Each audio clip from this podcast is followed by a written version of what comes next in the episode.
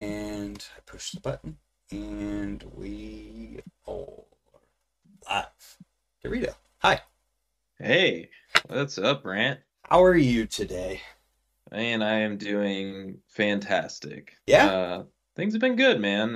Been doing the new business with the newsletter and the fund, and it's been great, man. Been really cool. Life's always interesting. As you get older, it's not like things change. It's not like I feel like any different. I still feel like I do when I was 5 years old or, 40. Nothing's really different. Mm-hmm. It's just you start to focus on different things. You start to get excited about stupid things like, oh, you're at a store and you see something that's like a pot or a pan. Like I got this cool iron skillet I'm excited about, right now. Things like that change, but nothing else is any different, man. I still have the same drive, still have the same brain, still psychopath. Nothing's different.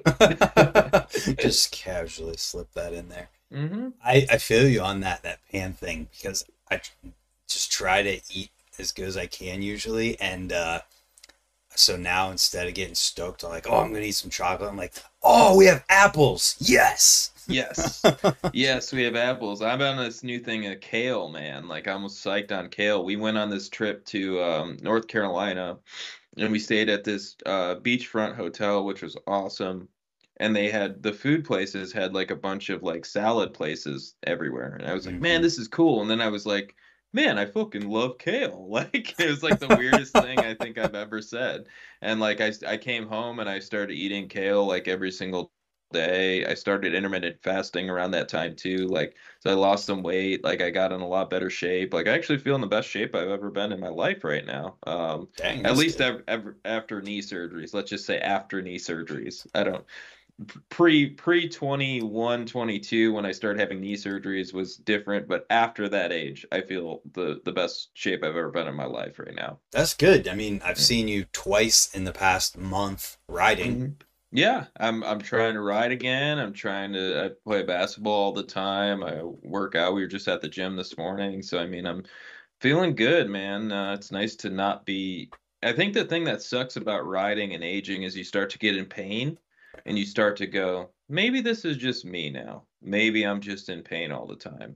And really, it's like, no, like, fuck that. Like, I don't want to be in pain all the time. That's fucking miserable. Like, because I got really used to it, to the point where, like, my fucking fiance came home one day, and she was like, hey, I want to go to this place and try to do, it was a therapy called RPR. It's Reflexive Performance Reset. So basically, they take your nerves, hold on to like traumas, like we fall on our hips millions of times as bike riders. Yeah. And so then your body starts to curl around those zones, and to heal it, you can let go of that that nerve pain and that stress, and let go of it. And like, I told her, like, I was like, I'm not doing it. I don't care. I'm getting surgery. I was about to get surgery on my hip, and I'm like, I'm just going to have to get surgery. I couldn't walk at that point. I went and did that the first time. I left there. I was walking. By the third time I did it, I was able to ride my bike a little bit again.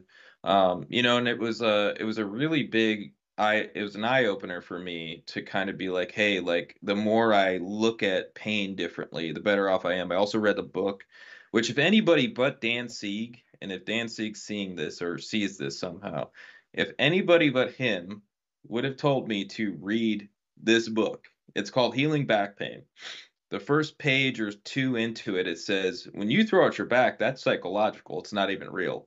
I grabbed the book and I threw it against a wall. I was like, this is stupid. But I throw out my back all the time. And oddly enough, that I didn't even read any more of that book at that time, and my back never threw out in that like month. I didn't read it, and I didn't notice that because I was dealing with this over and over again. Now, all these years later, that's 5-6 years ago, my back hasn't thrown out once. And then you read the rest of the book, and it talks about, like, most of the time your back pain is psychological. So because your back is encased in your spine is encased in nerves, yeah, or you're in bone. Nerves are encased in bone, and so your brain tells your body that, hey, don't do this. Hey, you could be in back pain. And then, not to mention our society, don't lift like that, you could hurt your back. Don't do this, you could hurt your back. And then you find out as the years move on, like most of my back pain was psychological. It's real pain. It's not, it doesn't not hurt, but it's like over the years now I'm like, I'm able to go, hey, I'm not in as much pain as I think I'm in. Hey, I'm okay. I'm not really in that much pain. And there was, I remember us going to like an amusement park, and normally like I would just be laid out for the day when my back would be screwed up. It was the first time I ever just sat there and was like, I'm not in any real pain. Yeah, I'm okay. And I was able to talk myself out of it. So shout out to Dan Sieg. Thanks, Dan, for giving me that book. It was a life changer.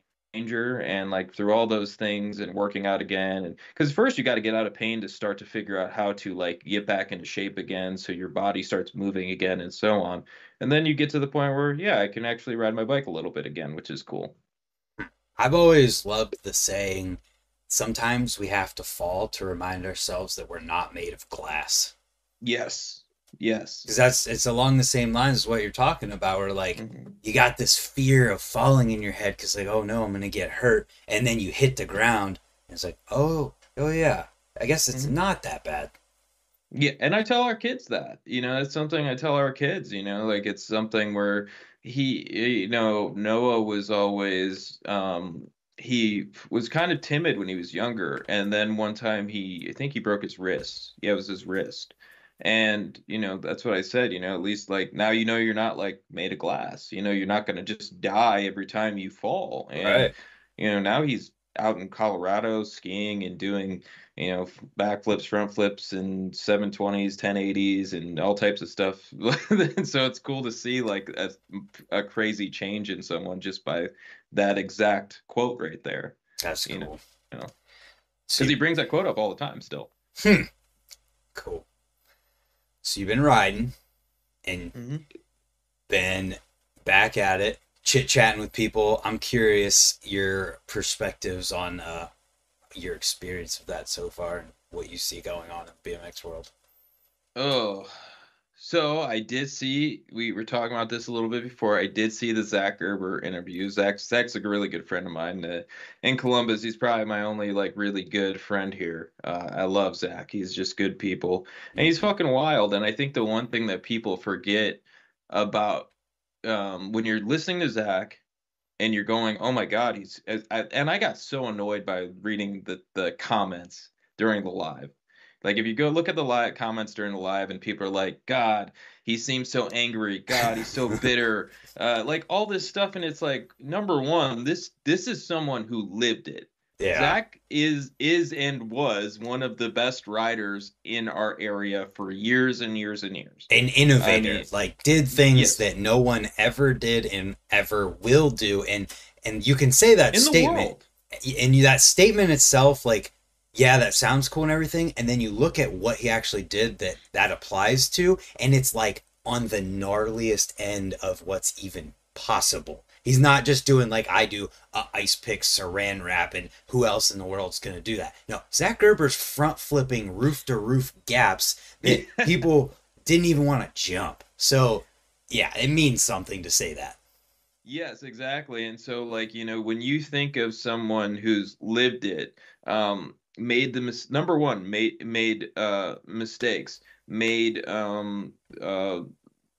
did the best tricks ever, good person, like very passionate, like the dude who's there. Like if I'm in a fucked up situation, I'm calling Zach. Like that's the type of dude he is. And I don't care if you're probably not even his friend or close to him. That's the type of dude he is. So to see people like on there going like, oh my God, like, you know, live, like, stop being so upset, stop being so angry. It's like, dude, you have no idea. That dude has lived it. And I've lived it too. And it's like, we're trying to say to the next generation certain things that weren't said to us. Yeah. Like it was never said to us that, hey, it might be really hard if you don't focus on anything but BMX. Like maybe try to figure out different ways of making income, maybe try to figure out different things to learn about. Maybe just, like every time you do something with no other motivation than to just make money from it, you're going to have trouble. Yeah. Like, and so, you know, I saw Zach as kind of saying like, hey, like I've lived that life of being like all in BMX. And then you see someone like, I think, who were you guys talking about? Was that Sean Rickaney? Yeah. and you guys talking about Sean Rickaney, and you're going like, hey, like, look, he's upset, he's mad, but it's like, yeah, like, it's not easy when you've lived your whole life and you get paid to do blank and you're doing really good at it, and then someday somebody goes, hey, look, we don't have the money. Like, it sucks. It's very hard to deal with. So I'm not saying like one person's right, one person's wrong. I'm just saying, like, you might think that you're it's like when people watch NBA players and they go, man, what do they have anything to be upset about? They're so good. They make so much money. Like, people fuck with them on TV. They shouldn't be that upset about it. And it's like, no, like, you know, you're still a person. You're still a human. Like, and so at the end of the day, even in BMX, like, we're talking about, like, I know it sounds cool to younger riders to just get free bike parts. Yeah. That sounds really cool. However, you can't, once you get older, you can't live on free bike parts. You can't eat free bike parts. Like, these things change. So, and that's okay to be upset, but it's kind of like, hey, learn other things. Don't get too stuck into, hey, BMX, learn how to do things like you do. Learn how to edit, learn how to make videos, learn how to do audio quality, create content, whatever it is. Any skill. Other things around it. Learn a skill, and you will go a lot further than the person who has no skill and just rides every day. Yeah, riding is fun. I'm the prototype of a person who did nothing but ride BMX growing up. I slept through school like every day. I would ride Changa till 3, 4 in the morning some nights, Changa 1, and then we'd had to drive home. So, like, you're talking 45 minutes to get back home. I didn't live close to there. Neither did you. So you're driving 45 minutes home, and then you're getting up to go to school. Then you're sleeping through classes because you have to sleep so you can go ride again. I mean, like, I literally did nothing but ride. I loved riding that much. But at the end of the day, it's not something that, like, nobody's ever going to get a contract that's like, hey, you're taking care of yourself and the rest of your family for the rest of your life from this contract you're going to get. It just isn't that way right now. Yeah. And that's okay. Like, riding doesn't have to be that. Riding is a beautiful thing. It's fucking amazing. It's a lot of fun, but just understand that, like, it's not somewhere where Sean Rickaney's taking, like, he can leave now and he's taken care of for the rest of his life. Because I saw some people making that type of comment, like, oh, he's been doing it for a long time. It's like, he's not sitting there like, he wasn't making $5 million a year for the last 20 years. There's very, very few, if any, people in all of BMX history who have been set for the rest of their life from whatever they did. And while we're on this subject too, I want to make sure people know about the podcast that we did previously talking about this exact subject of trying to set yourself up financially or whatever it might be for after BMX. So you can reference, if you just search my name and your name at the same time, you'll be able to find that, and we go super in depth, but absolutely. Yeah. And it's just necessary, and it's not that, hey, like, BMX, I'm not saying BMX isn't fun. I'm not saying I regret anything, because I think the other thing that's the most important thing to talk about it is BMX got me to where I am today. Like, BMX taught me all the lessons that I had about, like, working hard, like, falling a million times to continue to get back up. Like, whatever I've done well in my life, that set me up to do that. So I'm not saying, like, you know, everything's gonna, like, it has to go one way or you need to get paid or something. It's take the journey for the journey. Like, understand that you're on a journey. BMX is a beautiful journey. You're gonna make friends you're gonna have the rest of your life, but understand that there is also life after BMX. And maybe that's, you know, it's gonna look different for everybody else, but understand that your lessons in riding hard, doing things, that's always gonna stick with you. Yep. And then after that, because I think it's the same thing with riding, being a professional athlete in any sport, drug addicts, whatever it is, you run into the same thing when you get either after your career or getting clean. It's, what do I do now? Like, I can't figure out the next step. And it's like, there is, and feeling like you have no skills. And it's like, no, the same skills that made you a good bike rider are the same skills that make you good at business, good at salesman, working hard. Like, all of those things are the same exact skills. And that's probably why there are so many people who've ridden BMX that are successful in whatever they're doing that is not BMX. There's so many out there. Ron Thomas and I always have this discussion, and it's funny because we talk about it and we go, you know, if because he's in real estate, I invest with him on projects too, and I'm in finance, and we always have the conversation like, man, like if and every business we'll ever get into after owning a BMX show team will always be easy. Because the people you're managing, I mean, I had some great managers like Gerber being an amazing manager, and Backflip Rob was a great manager, but, you know, dealing with certain situations and other kids and young 17, 18-year-olds for the first time on the road, like that can be a huge, huge thing.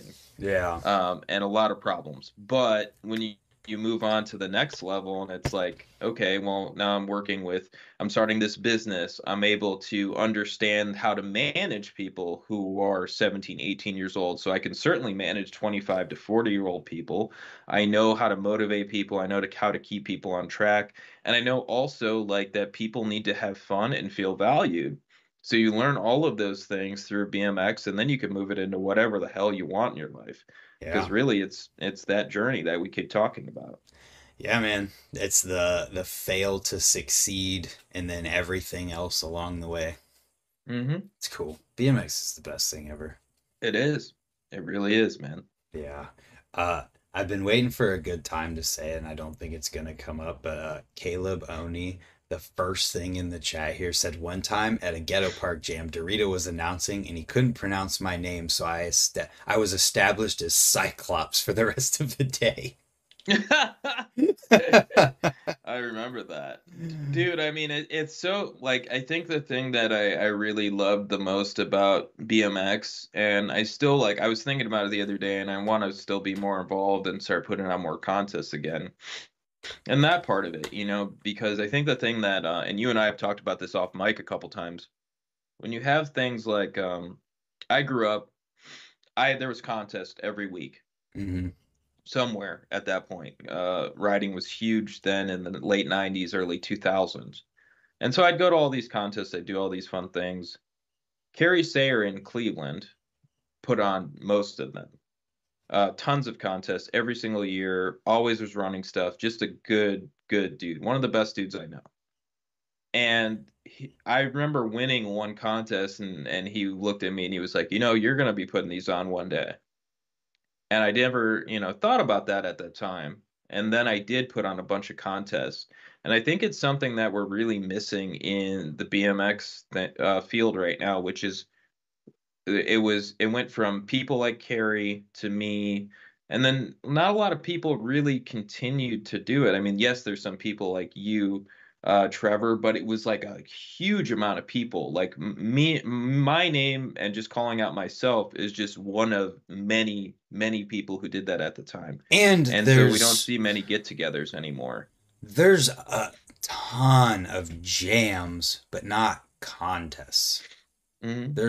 There's too, I don't want to say too many because there can never be too many, but there's so many just BMX jams that happen that I have to pick and choose which ones I even get to go to, because I can't go to an event every single weekend and cover it, and then it's just a lot. So there's a lot of that, but there's definitely very few actual contests.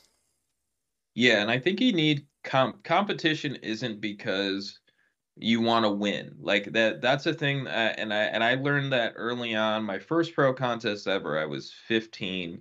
Sean Dorton was still riding at a very high level. God, Sean Dorton, that's a name, he's so good. And he came up to me before the contest. I was super nervous. I puked in the bathroom. I'm shaking like crazy. You know, now I kind of laugh because it wasn't like a huge contest. Well, I guess it was bigger. It was the Burning Bike Jam, I think. It was either the Burning Bike Jam or the one right after it. Two Hip had those contests back in the day. And Sean came up to me and he was like, yeah, just do like a line you know you can do. Do something. Do another line that you think you can probably do. And then try to do something that you can't fucking do.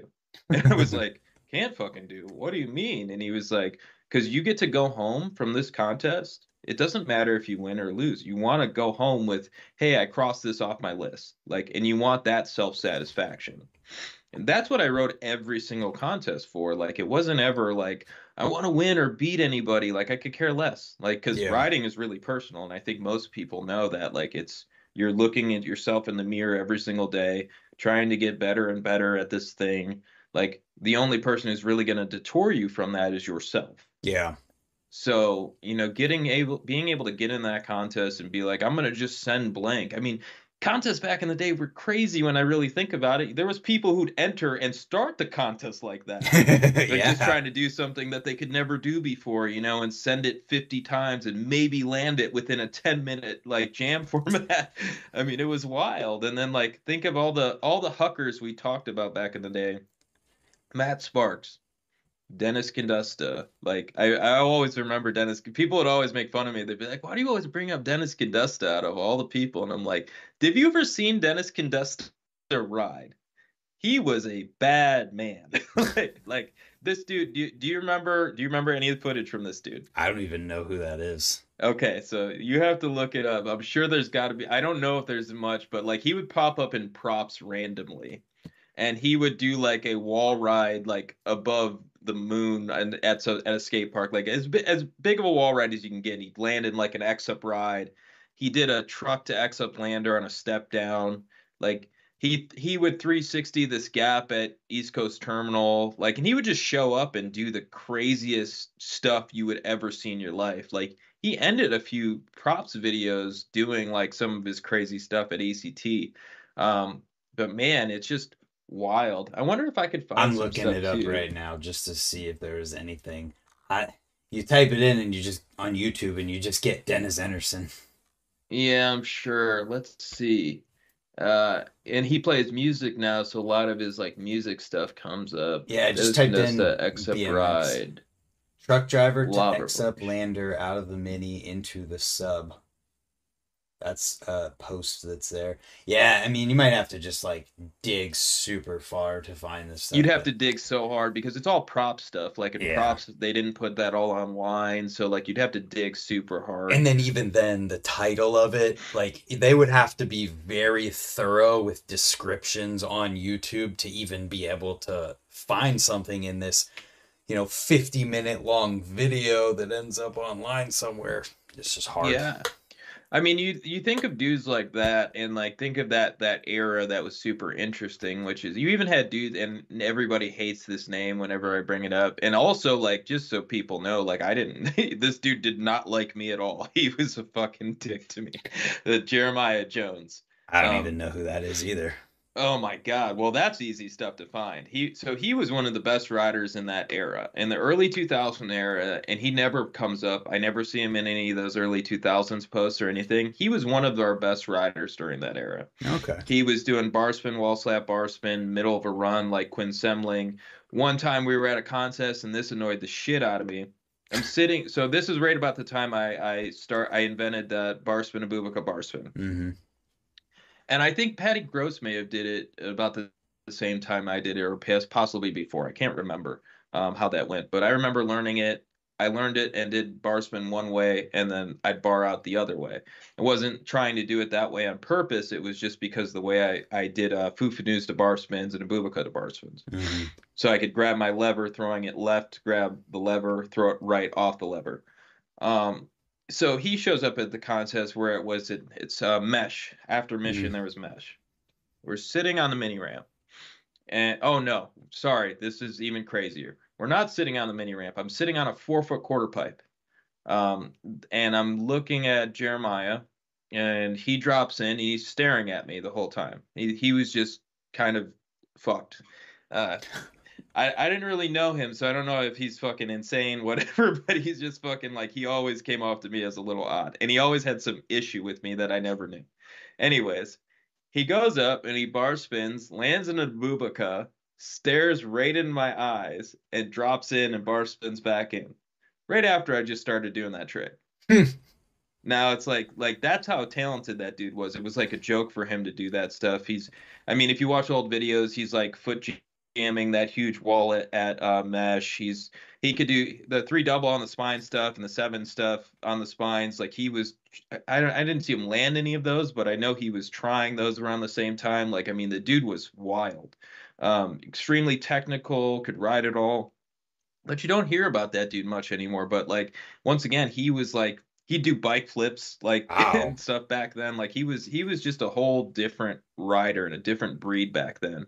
And so like we had all these like crazy huckers back then. And I think that was the thing, like riding wasn't a, like, I heard you guys talking in Zach's interview a lot about how people put out videos and it's just crazy trick after crazy trick. Yeah. I see that too, but I also see that people take away the falling out of the videos now. Like, it's just the very beginning of the video is how they start. And I'm guilty of that. I do the exact same thing.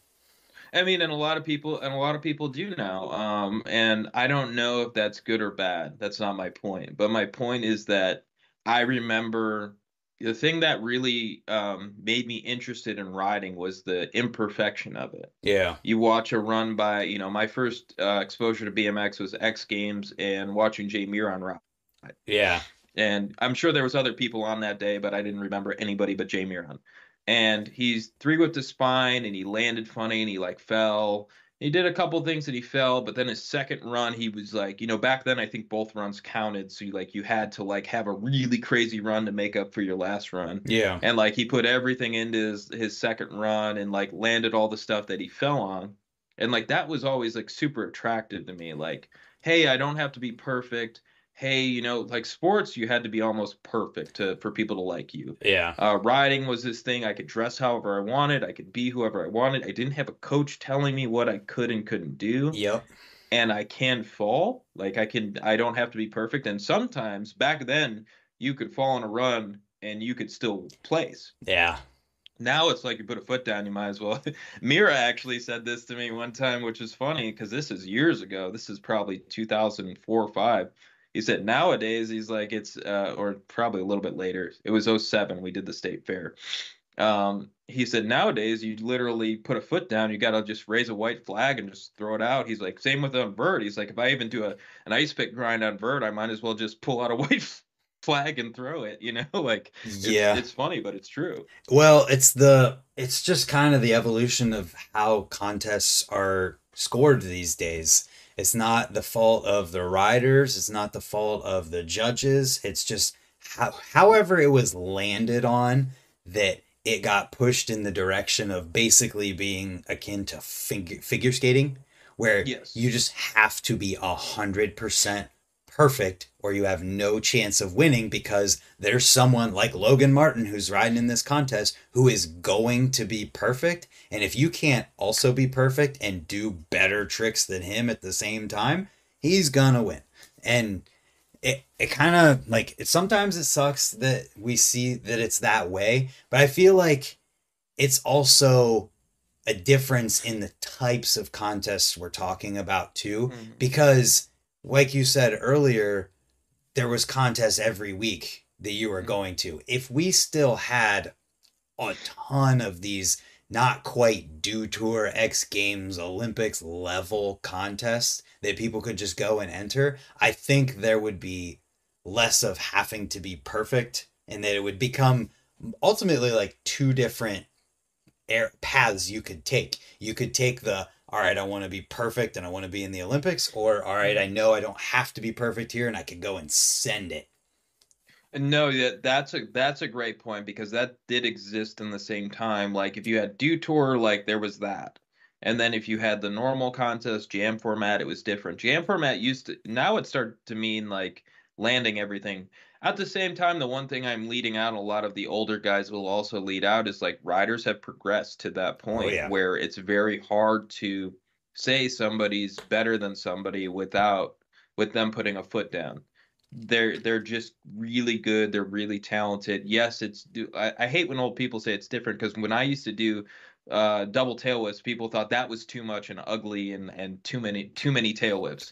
Now, like I got people come up to me, it's like, man, I miss when you did double tail whips. You know, the bikes are heavier. You're really far away from your bike, and it's like, it's all the same thing. Like they have just progressed to a crazy level that most of us can't keep up with. It's perspective. And it's the same with tech. Yeah, it's perspective. It's the same with tech. It's like saying like riding in the 80s, like by the early 2000s, you could have put any rider in the 80s against me on vert, park, whatever it was. And unless their names were like Hoffman or Mira, I would have probably smoked them like easily, like in most contests, and even probably Hoffman and Mira in like any park contest. That's not to say they weren't the best riders at that time. So you can't compare eras. Comparing eras is stupid. Because then you could take that and go compare someone from today. Like somebody's warm-up run from today would beat whoever won a contest 20 years ago. Nick Bruce can three double whip a spine and with his eyes closed in his sleep today. You know, that was my hardest trick probably ever done, you know, on a spine years ago. So, I mean, it's just, it's progression over time, which is what I want to see. Like, you know, you can't compare eras because, like, those guys were on different bikes. There was a different time. Like, they, obviously, they continued to progress and got even better and better and better. Like, you know, and by the time we're talking about in the 2000s, Mira or Hoffman would have still smoked me, you know. And, but in the 80s, like, they grew up, they were inventing those tricks. Like, that was all new stuff. So it's like you have to respect like the three double whip on the spine, because without the three double whip on the spine, there is no Nick Bruce doing the barrel roll double whip on the spine. Like you have to think like there's always a progression thing there. And some people like they can't ride forever and ever and ever. Yeah. So it just transfers on. And I love to see it. Like I love to watch these guys do stuff. But at the same time, like I do miss I do wish they had the BMX that I had. That was my goal, is to try to make that as much as possible. But it's like, damn, I'd love to see more of that. I think it would just take more people putting on like an actual contest, not necessarily, okay, we're just having a jam and we're going to have best trick on this ramp. It more like what Trevor's doing, just more contest formatted similar to that. And I'm not harping on anything by saying that. I'm just saying like, jams are important too. It's all important, right? Like we're not saying like one's bad. I just think that kids getting into riding is one thing. When you are getting into it, you feel very competitive. You want to try to beat your friend or something, or go to a contest, and not to mention all the people contests bring in. Yeah. You're talking about like I met like people. Mark Patosny is my tax guy, you know. Like, that's like, he was mine too for a while. Yeah, you know, you go down the list. Like you meet people that I met when I was like, you know, 12, 13 years old, and they're still friends to this day. And like that's the things, like, because when you ride a contest with somebody, and back in the day it was cool because like you could ride your style, my style. It was still the same contest. It was still scored nearly the same. We just knew you rode differently than me. That was it. So like, you know, you get to today and it's like, I'm still friends with all those people. And you feel like when you're on the battlefield with them in a contest, like you actually went to battle with these people. You did stuff with these people. Like you will always have that bond together. And I think now like we don't see that bond nearly as much. Yeah.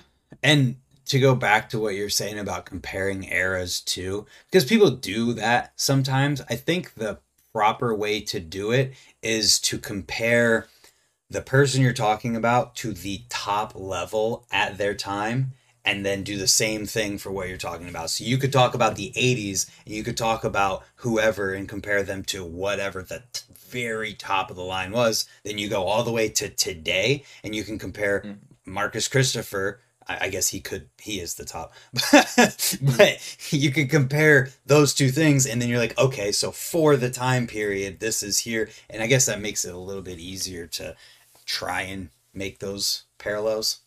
Yes, exactly. And I just think too many people get stuck on like, I mean, and there was some cool, like you could say, yeah, there were some things that peaked out, but there will always be certain things. Like you could go back to, you know, the 80s, and I could tell you certain tricks that certain people did that I still have never seen. Right. I've never seen they did tabletop bike flips where they just throw it like that. Except like, tabletops?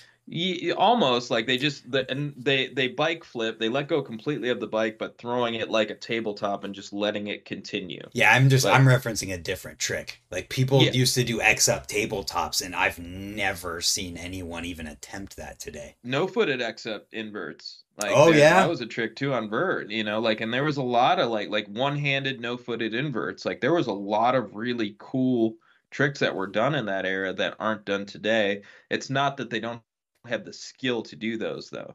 Like now it's not a skill thing. It's just people have forgotten. Yep. And that's also sad because it's like, you don't want to also forget those things. But once again, it's not a skill thing. So you completely compare, but also you could go like, I could talk about that stuff forever because I have a photographic memory. I could remember every single trick everybody ever did. Even the two ones I'm talking about, we're talking about John Parker, you know, like John Parker had some really cool weird tricks that people will never do. The Drano. But they were just so cool. Oh my god, the Drano. The Drano's one, like, but he also, like, the vert guys all had these like weird, like the one-handed no-footed tabletop. Like that's a super cool trick, super weird, looks amazing. Yeah.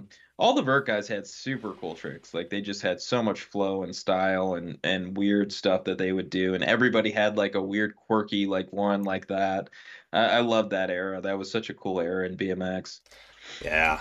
So to kind of talk about something different, I just remembered about something. I was on the phone with Shad Johnson a little while ago, and he told me that he has a sponsor me tape of yours.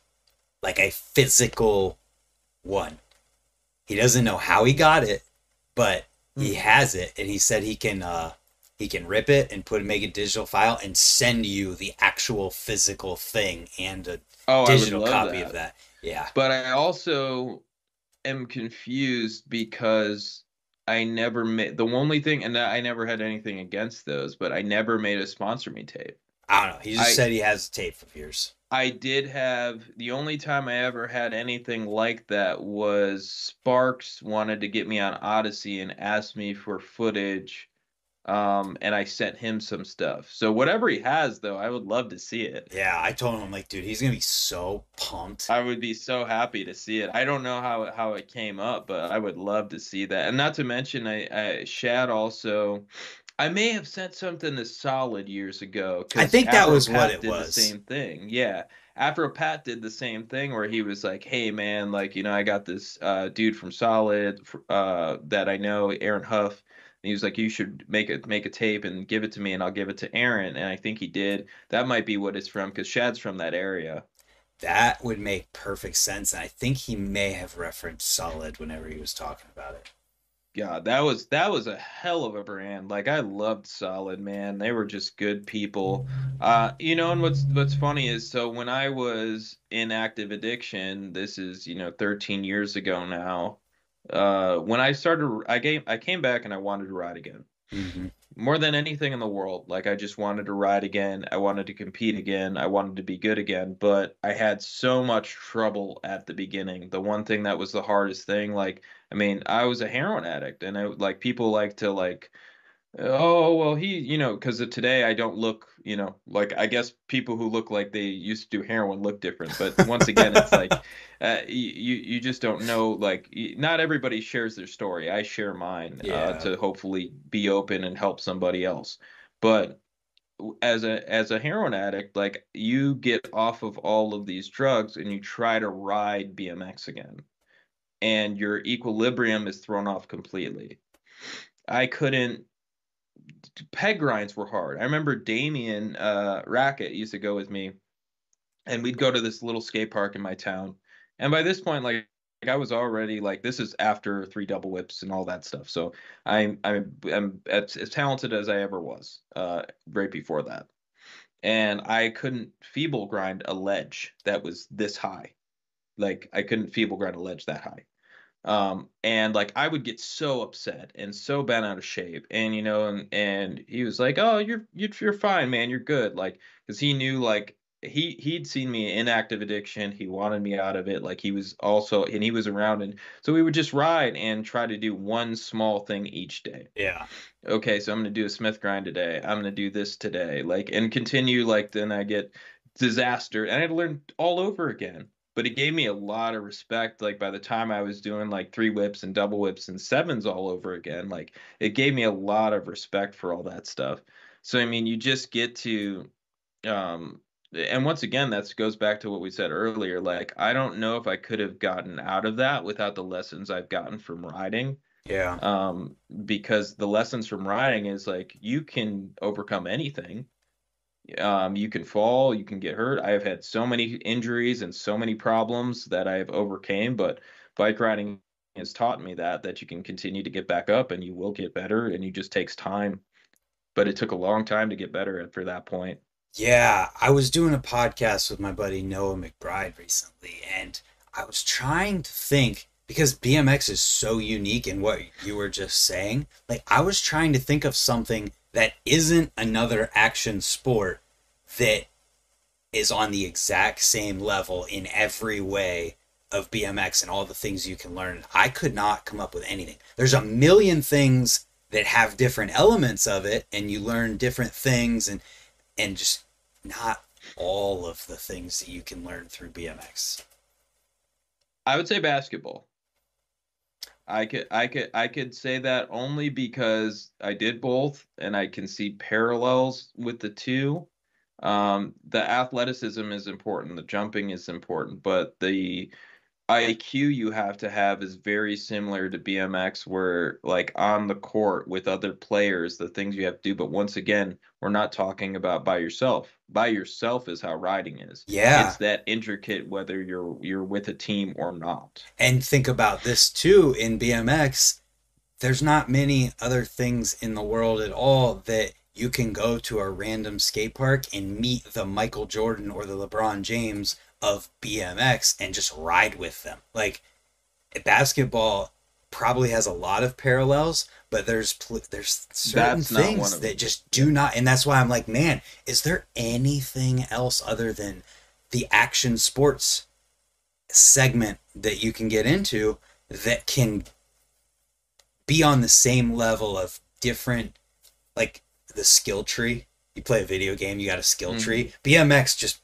makes your skill tree huge, and I just can't come up with anything that's on the same level. Someone said music, and music is definitely close, but music at the same time isn't as physically demanding, where you can hurt. There's the element of, like, potentially getting hurt. Like, physically hurt and breaking yourself off to where, like, you break your leg. I guess you might be able to break your leg, but still. It's the most demanding sport there is, and that's the reason why it's, like, even all these years later, if I think back to the amount of time and effort to become, a professional and make money doing it, like, it's gonna take a long, like, and for people like me, I don't think I learn very easily. I don't learn things very easily.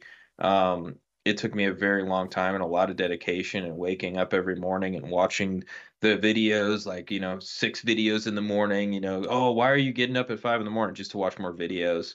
Go to school, come home, watch a video, get more excited, go out and ride for 4 or 5 hours, come back home, watch a video, go to bed. Like, that's the real lifestyle to get that good at things. I don't see that obsession anymore, where, like, people don't know a lot. Like, if you could name riders from the 80s, and I could tell you most of them. I'm sure there's somebody I'll miss, but I could say most of them. Nowadays, it's like people don't go back far enough and learn the riders from even the 90s. Like, if I brought up a bunch of riders from the 90s or early 2000s, a lot of it's forgotten.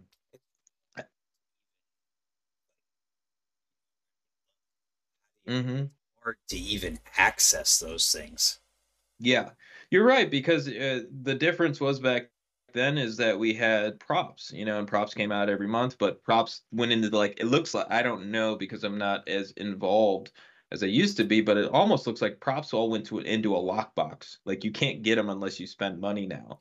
That's, and it's like all the other thing. And all the other old videos, like, they're all online, they're all free. Like you can access all of them, because at the end of the day, like, are we riding? Did we ride back then to be on props and have props continue to hopefully make a couple dollars off it, which I don't mind? Yeah. Or did we ride for legacy? Like, or did we ride to progress the sport? Or did we ride because we wanted to inspire the next generation? Like, that's why I rode. So I don't understand this, like, hey, everything's in a lockbox right now forever and ever and ever shit. I think like, that's bullshit. I think it could be really cool if whoever is still running the props stuff, if it's God, why can't I remember his name right now? Rye. Chris Rye, yeah.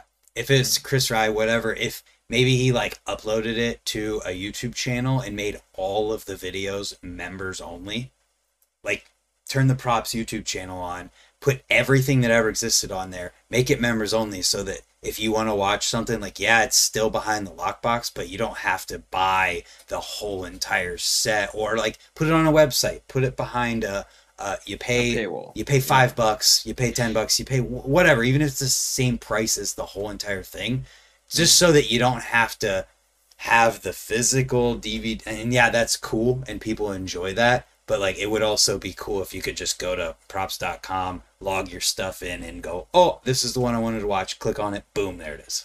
Yeah, because that was the point. Like, that was the point of me owning all these fucking videos. Like, I mean, I owned millions of videos, and the whole point is, like, to just be able to go through and be like, oh, this was fun. Oh, I want to see this part. Oh, I want to watch this. Like, that's why I own. I mean, I still do this. I have boxes and boxes of these VHS tapes to this day. Yeah. And I still just have them because, like, they're, especially now, like, they're events that happened in my life that were significant. Yeah.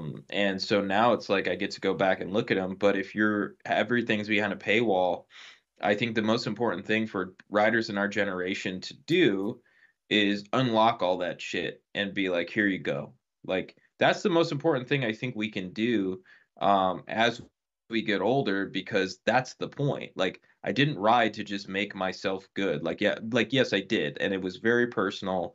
And, you know, people don't want to get hurt that much and go through that much to ride if it's not for you. Yeah. But at the same time, like, I want the next generation to get everything they can out of it. Absolutely. Whether it's free videos, contests, whatever I can. So like that needs to change, because that's, yes, props made money on it and they did a good job with it and they deserve to continue to make something on it. But unlocking it the way you brought up is a way that they could still make a couple bucks while also giving that to the next generation.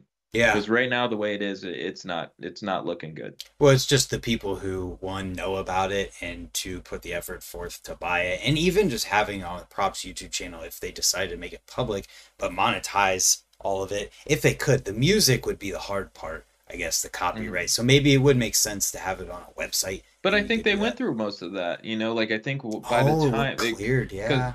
Because remember, there was that period early on, sure, but the periods later, like probably I want to say 94 on, we all talked about it, props rock. Yeah, because those songs were all, you know, from people they either knew, you know, Recover was a band that was in BMX for a long time, like things like that were all popping up like crazy. So I think it would be just fine. Like your idea works the way it is, I think. You know, so you should write them.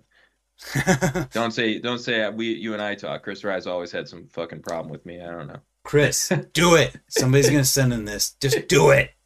I made a your mama joke and Road Fools when I was like 17. Or what, not Road Fools, Make a Tour.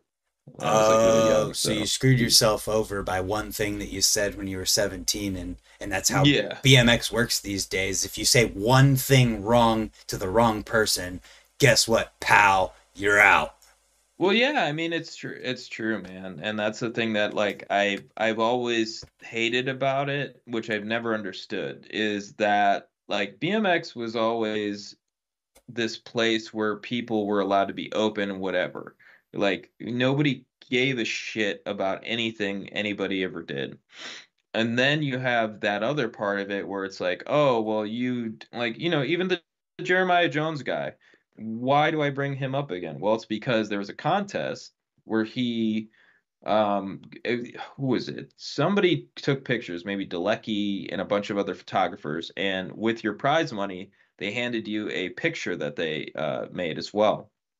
I don't know if he was mad about placing.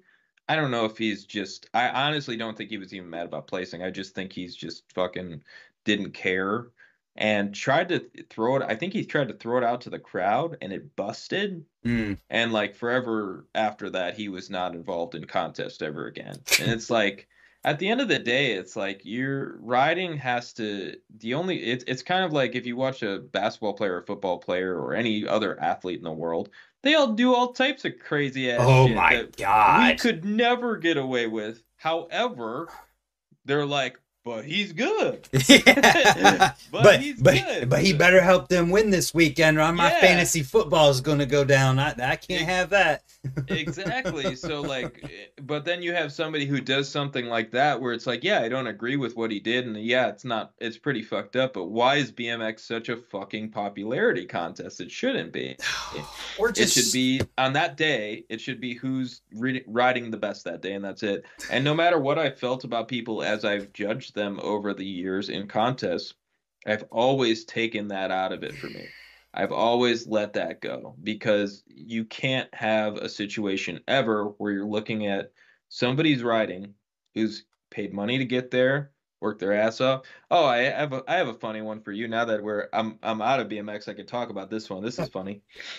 So there was a contest many years ago. I won't name names, but it was a contest many years ago, and I rode my ass off, and I actually was like, I've never went to a contest and rode so well that afterwards I was like, I had to have won this thing, but I thought I won. Yeah. And I ended up in second place. Somebody else got first, and the tricks they did, they three to spine, they did a tail whip air, they did a 180 on a very small box, and I think they ice picked a sub rail.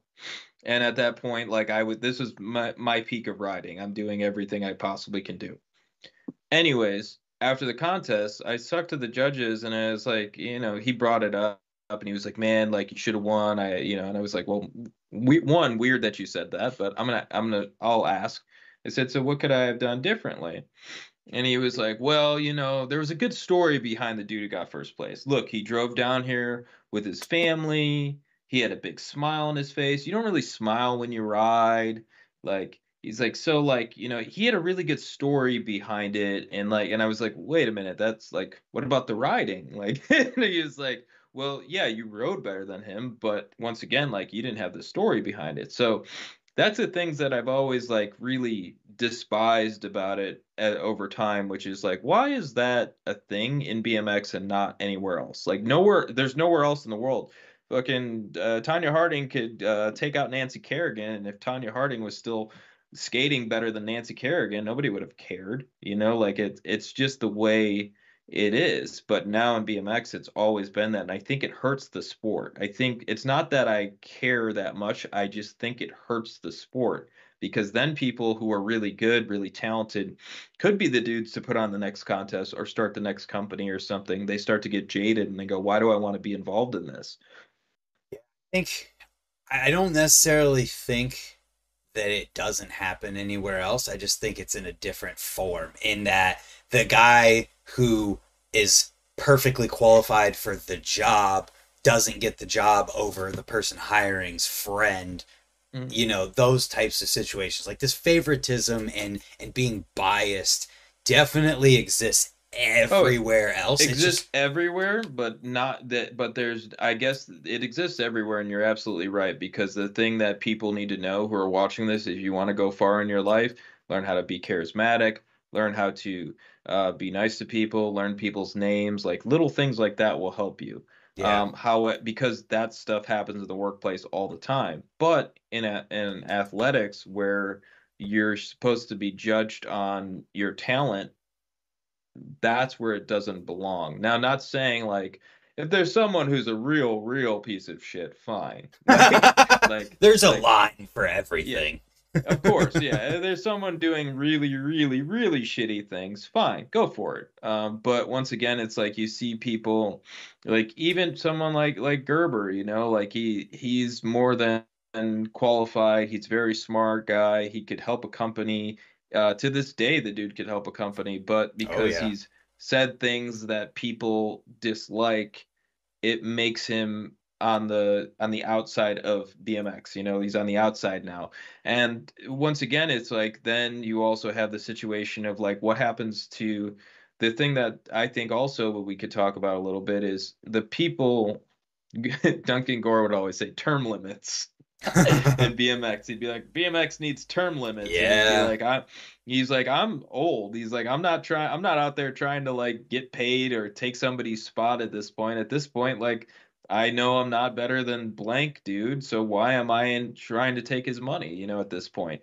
And it's true. It's like at a certain point, you're like, why are some of these people still in it to that level? And we've never moved on from them. Like, we're just not going to. And as cool as it is, I think it, like, some, like, not saying like some of them in their 40s are amazing and much better than everybody still, but the people who are not, like, it's like, go run the company, go start a company, go do something. And some of these new kids that are coming up, like, they could be the ones to really take BMX to the next level. They're charismatic. They're nice. Like, find somebody. Like, you can't have a new Dave Mira without trying to find a new Dave Mira. Yeah. And BMX always talks, like you were talking about with superheroes, like, not saying like a new Dave Mira would be great because it brought people into riding. And like, some people started riding from Mira and were like, I've got the Haro Mira 540 Air, whatever crap. There was 50 of them at that point. Yeah.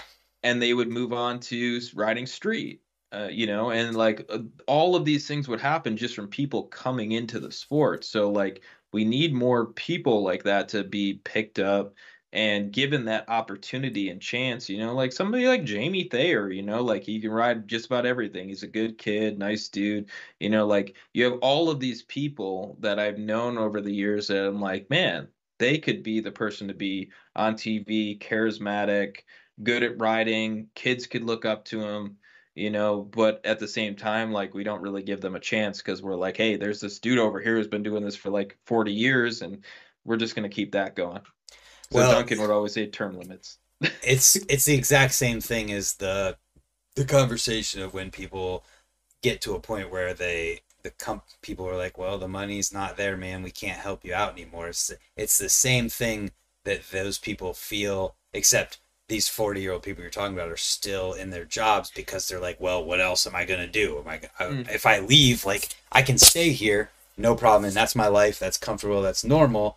If I were to, like, the thought to leave and let someone else come in, it probably just doesn't exist because it's like, well, this is my job, this is what I do. Mm-hmm. And everything you were saying about Gerber is in the... how BMX is so quick to outcast people and all that stuff is exactly why I have him on here to talk, mm-hmm. because he's got really great points of view. He's yes. got really good opinions, and he's such a smart person. Yes. He's just shit at communicating it sometimes. Yep. And he yep. says it in a way that is like abrasive to some people, and that turns people off. So I like to think that I'm really good at like steering the conversation to be productive and not let it go too far down the abrasive path and be like, look, let's focus on the part of this that is like, yes, everything you're saying is correct, and not go too far down the side of what makes people stop listening. And so I want to talk to Zach because he's got all those great opinions, and he's gonna he can help BMX, and if somebody were to give him the opportunity, but I don't know that he would even want to take it based on like what he does now and how he's doing in life. It's like if somebody were to offer him an opportunity in BMX, he probably would have to take a huge pay cut. Yeah, I mean, and at this point, all of us would, but that also tells you back to our earlier discussion, which is like there is a life after it. Yep. You know, there is something different that can change. But back to Zach, like it's like in general, you have to take the good with the bad with people. Yep. You know, and also understand that like we don't know what.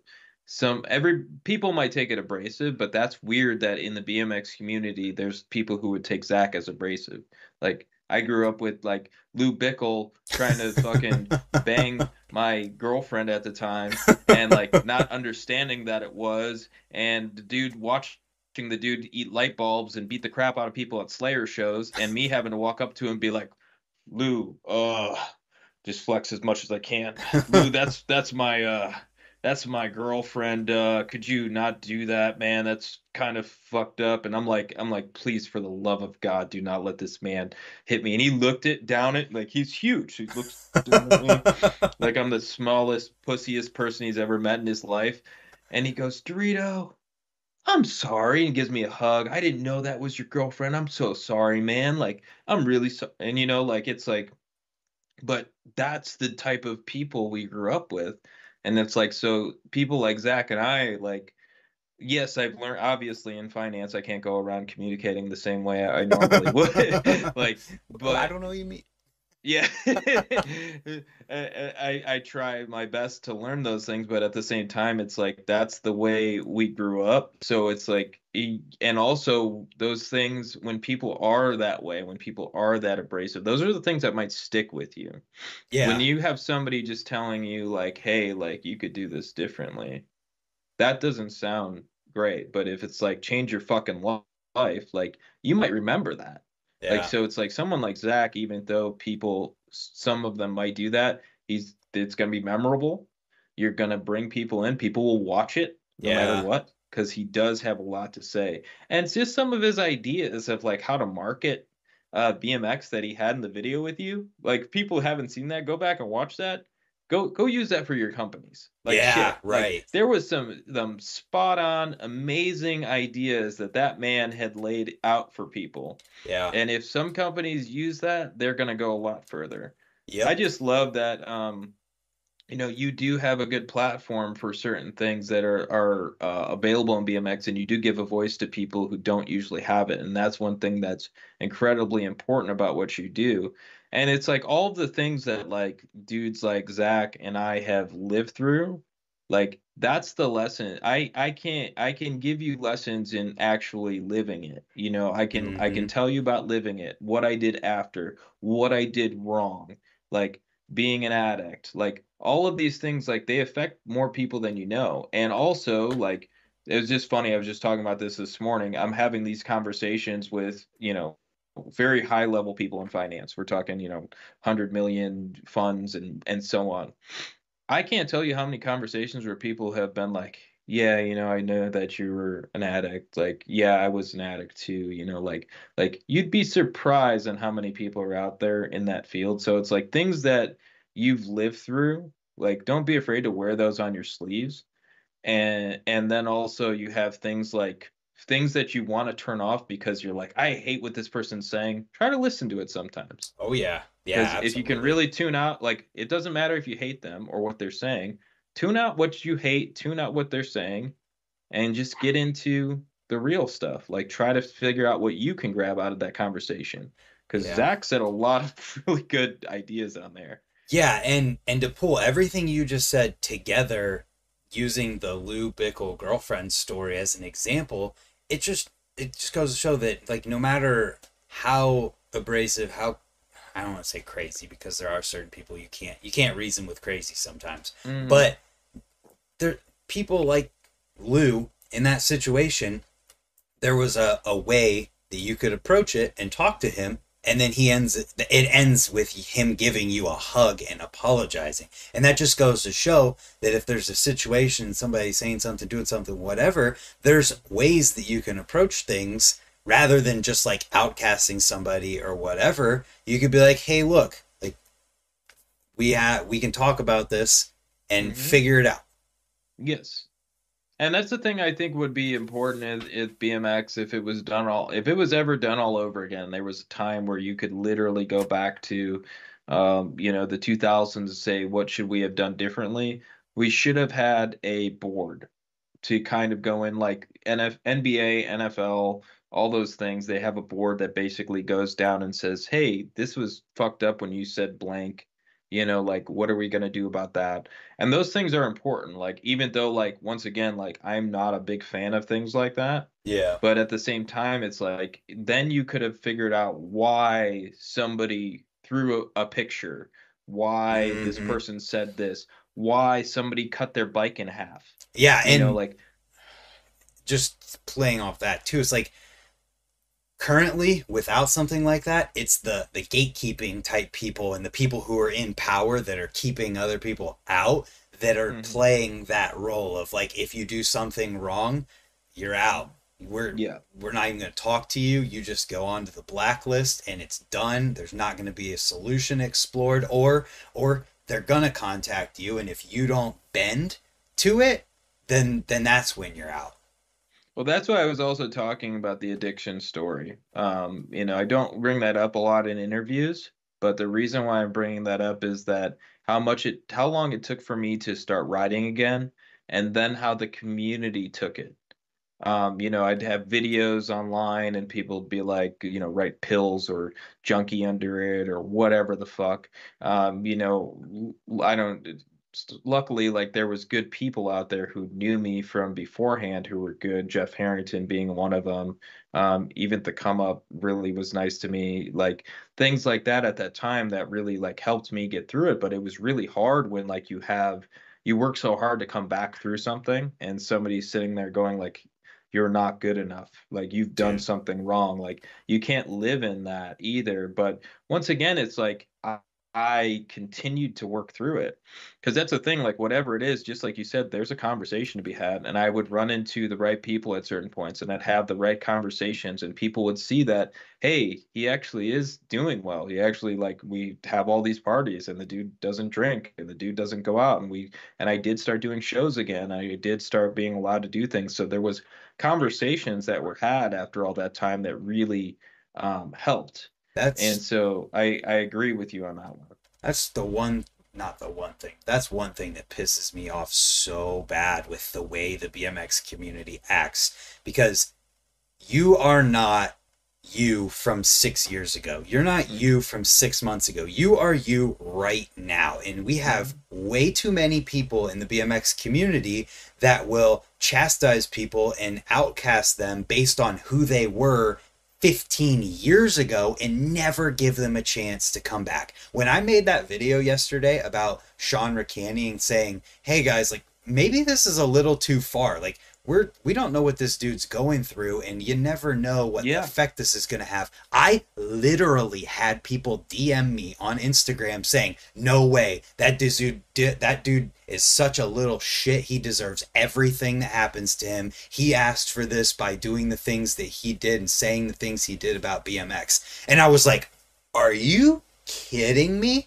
Like, this is the level of compassion that you have towards another human being, that you can genuinely say that he deserves everything that is happening right now. It's not like we're talking about somebody who went out and, like, cut somebody else's bike in half. It's not like Sean Rickaney went out and cut Garrett Reynolds' bike in half and was like, haha, look at that. Or not Garrett Reynolds, because he used him as a good example, but one of the people he was talking down on in his post recently, it's not like he went and cut their bike in half and was like, ha, look at that. It's like, this dude made a post on Instagram. He put words in a video on the screen, but you're going to say that he deserves all of the bad things that are coming his way because of who he was as a kid on Woodward TV. Like, are you kidding me? Yeah, exactly. And like, you don't look, a lot of the things that happened, because I was also a young kid competing with the pros, and like, I was just really quiet.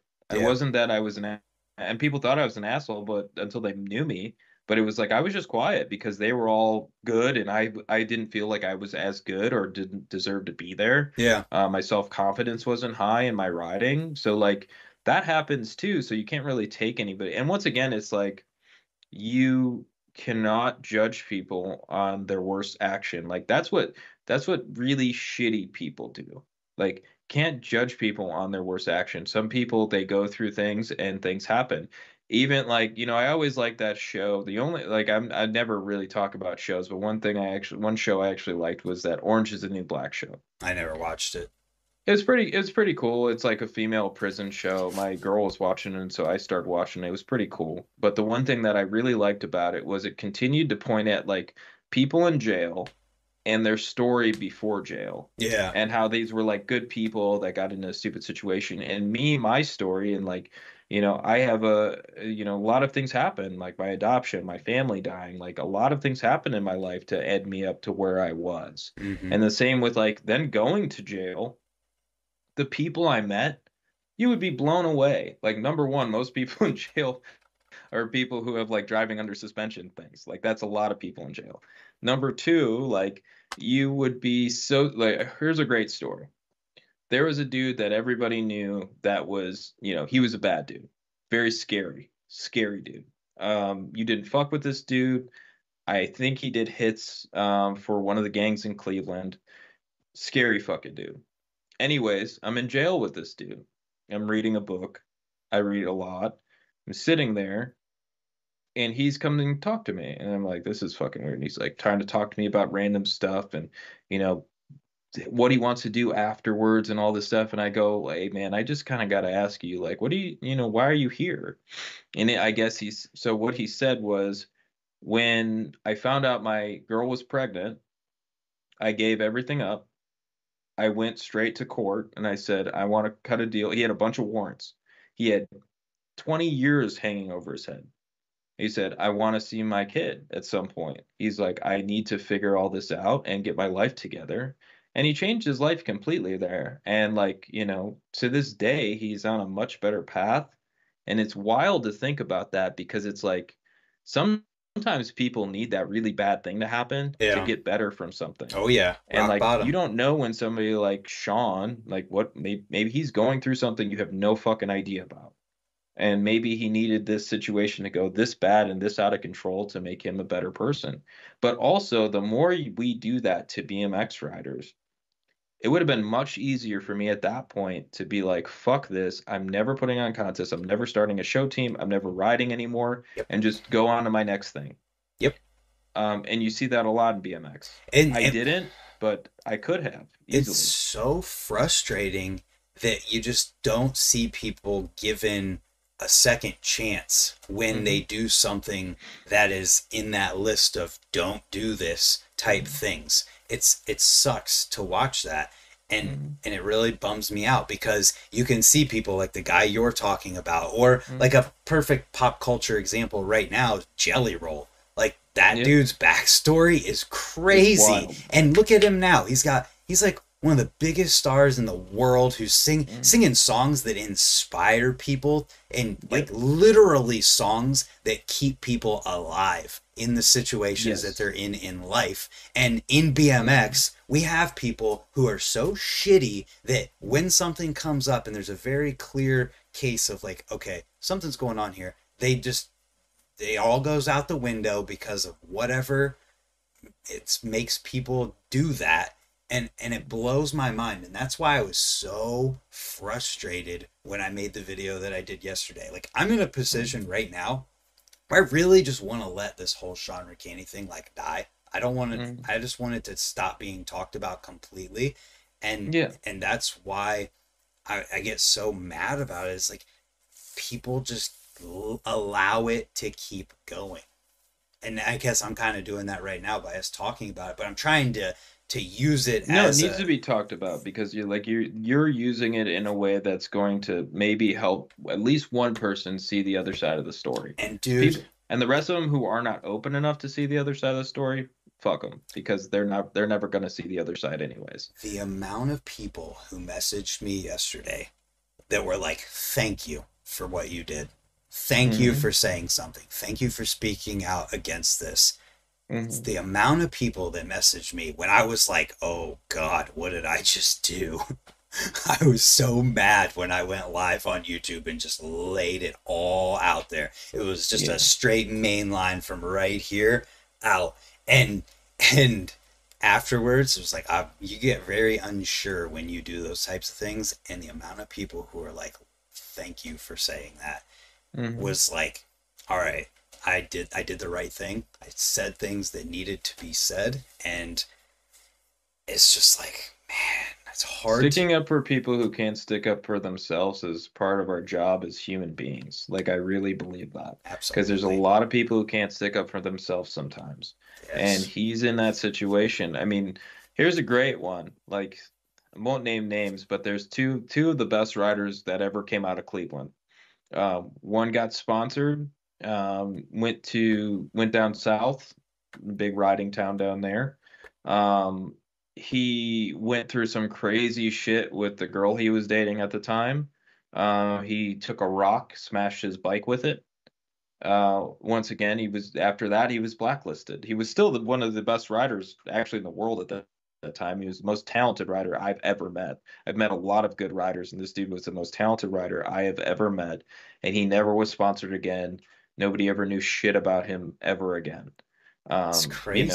And all over that.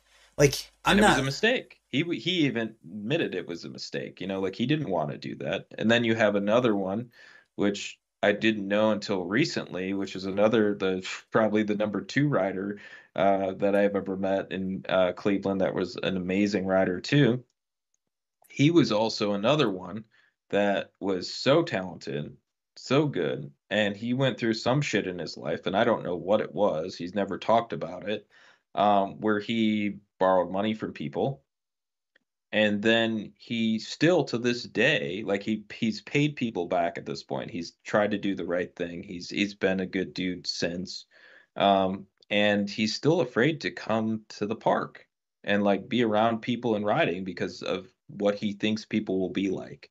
It's really that's a sad thing. And no matter what I feel about somebody, I would never, ever, there's people in BMX who have made my life a living hell. I can really only think of one of them, but that person, if they showed up to ride, I would never block them from riding their bike. I would never do that to somebody, even though that's why I mentioned one, because he's the one who did that to me.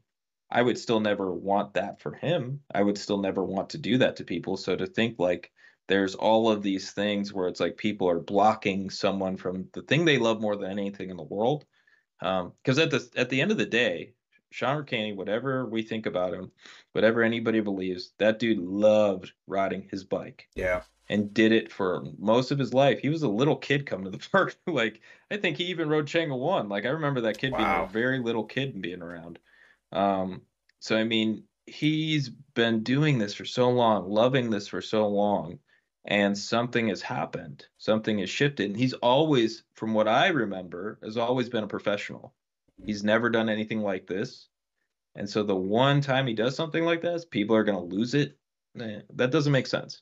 And I'm not saying that there should be zero consequences for people's actions, because obviously we know in life, you make an action, there's consequences to it. So whether they're good or bad consequences, whether it's a good or bad thing. What I'm saying is, if you see that the reaction to whatever somebody did is affecting them and making it even worse, maybe let's not jump on and continue to make it worse.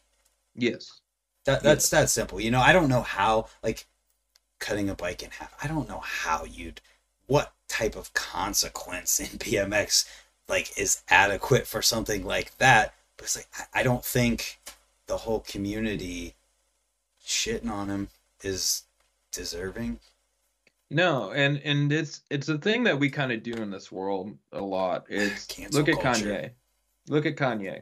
Yeah, nobody likes to talk about Kanye anymore, but it's a good one to look at, because whatever way you look at it, if everybody's going out there and being hey, this guy has a mental illness, hey, this guy has this, would you see somebody outside of your house who has a mental illness screaming crazy shit? Would you hate them and make fun of them and do all the things that you do? Probably not. Probably not. And people go in and out of mental illness too. There's phases where you're in your life and you're not feeling your brain is really in the right place. That happens too. So yeah. We have to really be careful about how we handle people in general. Love is an easy emotion to give somebody when they're going through a rough time. Hey man, you'll get better. Hey, it's going to get better. Hey, you cut your bike in half. Man, I hope you're all right. That people writing stuff like that to someone when they're going through something, that shit saves lives. This whole you fucking deserve everything you get, that's not going to help anybody. Not at all. No matter what someone's going through, telling them they deserve everything that is happening to them is like, it's like, I think there's just a genuine lack of compassion for other people that just like doesn't exist as much as it has in the past. Yeah. I think it's because we've gotten too used to this whole, like, we're not people anymore, right? Like it's, we're too used to this, like, hey, we all talk through the internet. Hey, like, we're just on Facebook. Hey, we're on Twitter. Hey, we're whatever. And we're all just messaging each other. And nobody thinks of that person in real life. Because in real life, like, we are all people. Yep. Like, and I don't see anybody act like that. Like, if he was cutting his bike in half at Raised MTB and people were walking around him, people would be like, oh, dude, are you okay? Yeah. Like, nobody in the world would be like, you deserve everything you get. Like, that would never happen. You know, like, it would just be like, are you all right? Like, do you want to go talk? Like, here's a good one. I was fucking so out of my mind at one point that I was trying to sell my own bike at Raise. Nobody once came up. Everybody was like, dude, you can't sell your bike. Like, you don't want to do that. You don't want to sell your bike. Like, that's how people should treat people. Or like, buy it from you and not, and then give it, like, keep it until you're better. And then I had somebody do that with one of my iPads, or not iPads, iPods back then. God, there's so many. Too far in the future. Yeah. An iPod. I had an iPod that I sold for nothing, and like a friend of mine, Damon Sampy, ended up sending it back to me years later. So I mean, it's like, that's the nice thing that like people can do when people are in rough times, because it's like, that's the people, we're all going to go through it. And the biggest thing I think of is like, what about when you go through something? Yeah. What about when your ass, who said that you deserve everything, has something happen to them, and then you do something out of character? What is it going to look like for you then? Wouldn't you want somebody to be looking out for you? And most people would say, that would never be me. And it's like, you have no idea. Yeah. If you feel like that, you're too young and you don't understand what life might throw at you at some point. You just never know what's going to come up. And that's absolutely right. And I think you had a good thing there, talking about people in person acting way different than they do on the internet. And I think that's because the character that you have and that you put out there when you're in front of others is way different than what is there when no one else is around. And I firmly believe this is funny, because I've held this saying since 8th grade algebra, because it was on the wall, but it was on a poster, and it said, character is who you are when no one else is looking. And that's a damn truth. Because that's the thing, when you're sitting there in this culture now, it's important to be online and show everybody what you're doing and all this stuff all the time. And it's like I don't, like, the things people don't see. I go to a rehab every Friday and talk. Like, I fucking go, if there's a fucking homeless person and I have money or food or something, like, I do it. I don't care what they spend it on. Don't give me that shit. It doesn't matter to me. Yeah. Like, those things are important. And they're like, nobody's going to see what I say there. Nobody's going to see any of those things. And I do them once a week. But once again, this is what you should be doing. And I don't do these things just because out of the kindness of my heart. I also do these things because it helps me to stay on the path I'm on. Yeah. Like, so, you know, it everything works both ways, but you also want to pay it forward if you've been through something to help the next person. So that's why you're paying it forward by saying what you're saying. Yeah, man. It was, I made a video recently that was filmed in August, where my buddy, he bought one of those Kink completes that was being sold by Menards for $100. He bought 5 of them. He sold 3 of them, kept 1, and then kept another one with the intent of giving it away. And we filmed the process of giving it away, and it took me months to edit it, because I'm just wrestling with, like, this you shouldn't give a bike away and then put it out there for everyone to see, because it's no different than people who are out there giving homeless people thousands of dollars just because it gets clicks on Facebook. And ultimately I landed on this position, and we did it from the start this way of, like, making sure that in that video we were talking about how the reason we're doing this is not for the views it's going to get. It's because The reason we did it in the first place is that my buddy saw Spencer Forsman give a bike away, and he was inspired by that, and we wanted to put that out there into the world and hopefully get more people to do that. Mm-hmm. And it's just trying to lead by example. That's kind of it. That's the best thing you can do. And like, you know, I love that, you know, there's people, I'm watching the chat, and, you know, I love that there's people like talking about like this is a good conversation to have because of where we're at. Mm-hmm. And I think it's also important, like, you know, I'm seeing Jay Parrish talking about it, you know, and these things are important because, oh, also the Albert Street shout out to BMXP. But, you know, it's important to constantly be that voice in the world. You know, like, and be the person you want to see in the world. Yep. Like, I think that was a Gandhi quote, but be the change you want to see in the world. Be the change you want to see in the world. Exactly. And it's like, the more you can do things like that, the better off you're going to be. And if you continue to go down a path of like, one, when you're making fun of other people, you're really talking about yourself. Like, that's the truth. Like, you feel insecure. You feel better by making fun of other people. Mm-hmm. Like, the more you can just sit and focus on yourself and like what you're going to do, how are you going to make the world a better place? Don't tell me you're going to change the world and fix climate change and huge things like those things aren't, you can't affect that. But what can you affect? Yeah. Well, you could write Sean Rickaney and say, I'm sorry, or take your comment down. Like, that's little things you can do. You can just be nice to the person you see.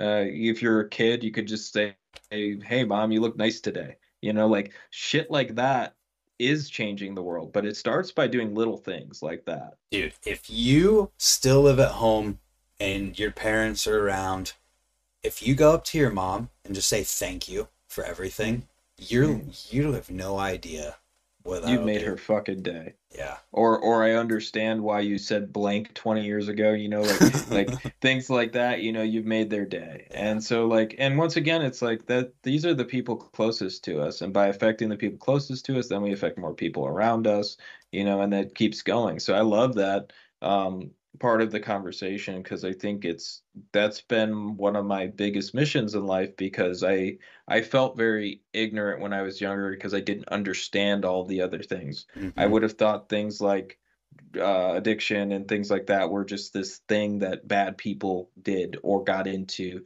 Not exactly bad people. I didn't think it was bad people, but I just thought it was a control thing. Yeah. You know, and like as I get older, I realize it's not that. And then people go through a lot of things and all of these things I don't. And nowadays I'm at the point where I don't have to understand why people go through things. Yeah. Like I don't. And it's not for me to understand what he's going through or what anybody else is going through or why someone is the way it is. It's my job to just be kind when I can. That's it. And I think we're missing a lot of like what we're talking about in BMX. And I think Zach and I talked a little bit around this type of subject, but it's like when it's nothing but crazy video, maybe behind the scenes where you see some of that. It's like to be a real superhero in the sense of like legit, you know, Dave Mira type superhero person that we're talking about. Mm-hmm. Like you also want to influence people to just be better as people.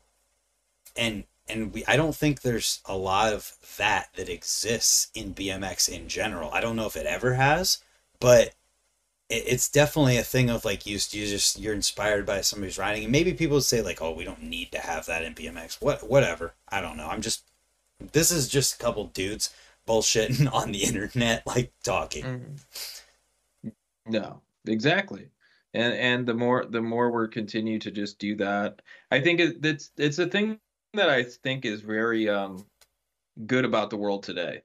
The one thing that I see is very inspiring is that people are interested in having conversations. Oh, yeah. Like the live stuff, TikTok live, there's people who are Jewish and Palestinians having conversations all day, every single day.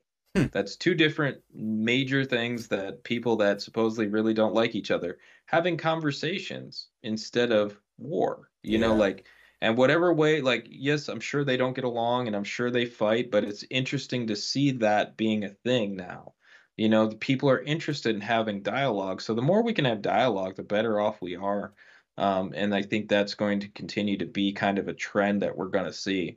Yeah, well, I genuinely feel like there's so many people who are just so sick of the way things have been because the pendulum has swung so far in the other direction that people are just grabbing that thing and throwing it back. Yep. Completely agree. Yeah, man. So BMX. Mm-hmm. So BMX. What's your... We're solving global problems. Yeah, we're freaking... We're being therapists. We're being all kinds of things. What's your kind of, like, I mean, you just started really riding again regularly. What's kind of your, do you have thoughts on, like, just trying to ride a bunch more or what? I mean, I get, so part of me is my body is, like, trying to figure out how much can I ride without getting hurt. You know, because even being in the position on a bike has messed me up, but figuring out what's going on. Like, so my shoes, sounds so stupid, but it's really a thing. My shoes are too tight, which makes my knees and my ankles hurt. So having to figure out how to get wide BMX shoes is the next thing on my list, but that's incredibly hard to find. Like, I didn't know how hard that is to find, but like wide BMX shoes. So I also have my one of my injuries, like out of all of the many of them, my foot is fused together on my right side. So because of that, like I need like wider shoes, and my feet are generally wider anyways. So trying to figure out wider shoes that I could ride in a little bit easier. It's hard to find. It's hard to find stuff like that. I bought these awesome New Balances and I'm bummed because I got to get rid of them, but just trying to figure that out. In general, like I just want to ride and have fun at this point. I remember thinking like when just doing wall slaps and threes and stuff like that, that's all I really care to do. And have fun with my friends. Like that's the thing at the end of the day. Like when I think back to my BMX career and like the crazy tricks and all that stuff, I miss the crazy tricks because of the feelings I would get from them. Mm-hmm. The feeling I would get from them. Be bigger than the bike. Yeah, that makes sense. Jay Parrish, wait until you're 52. Bro, wait until you've had 7 ACL surgeries. Then let's have a conversation. So, but like, it's interesting because it's like, okay, you have 7 ACL surgeries. Well, sorry, 5 ACLs, 8 knee surgeries, few meniscus, and then you have your foot fused together. And then you have, I had my rotator cuff surgery. I have had my wrist done 3 times. I have broken my hands more times than I can count. I have small hands, so breaking my hands seems to happen a lot riding. I've broken my foot, I don't know how many times. Nina's been around for like 10 of those.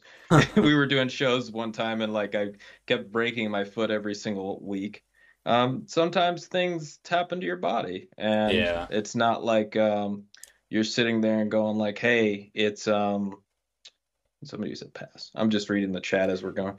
But he's talking about the knee surgeries. He said have 7 knee surgeries and come back. You said that, and he said pass to that. And I think the one right before that is a little bit further back in our conversation.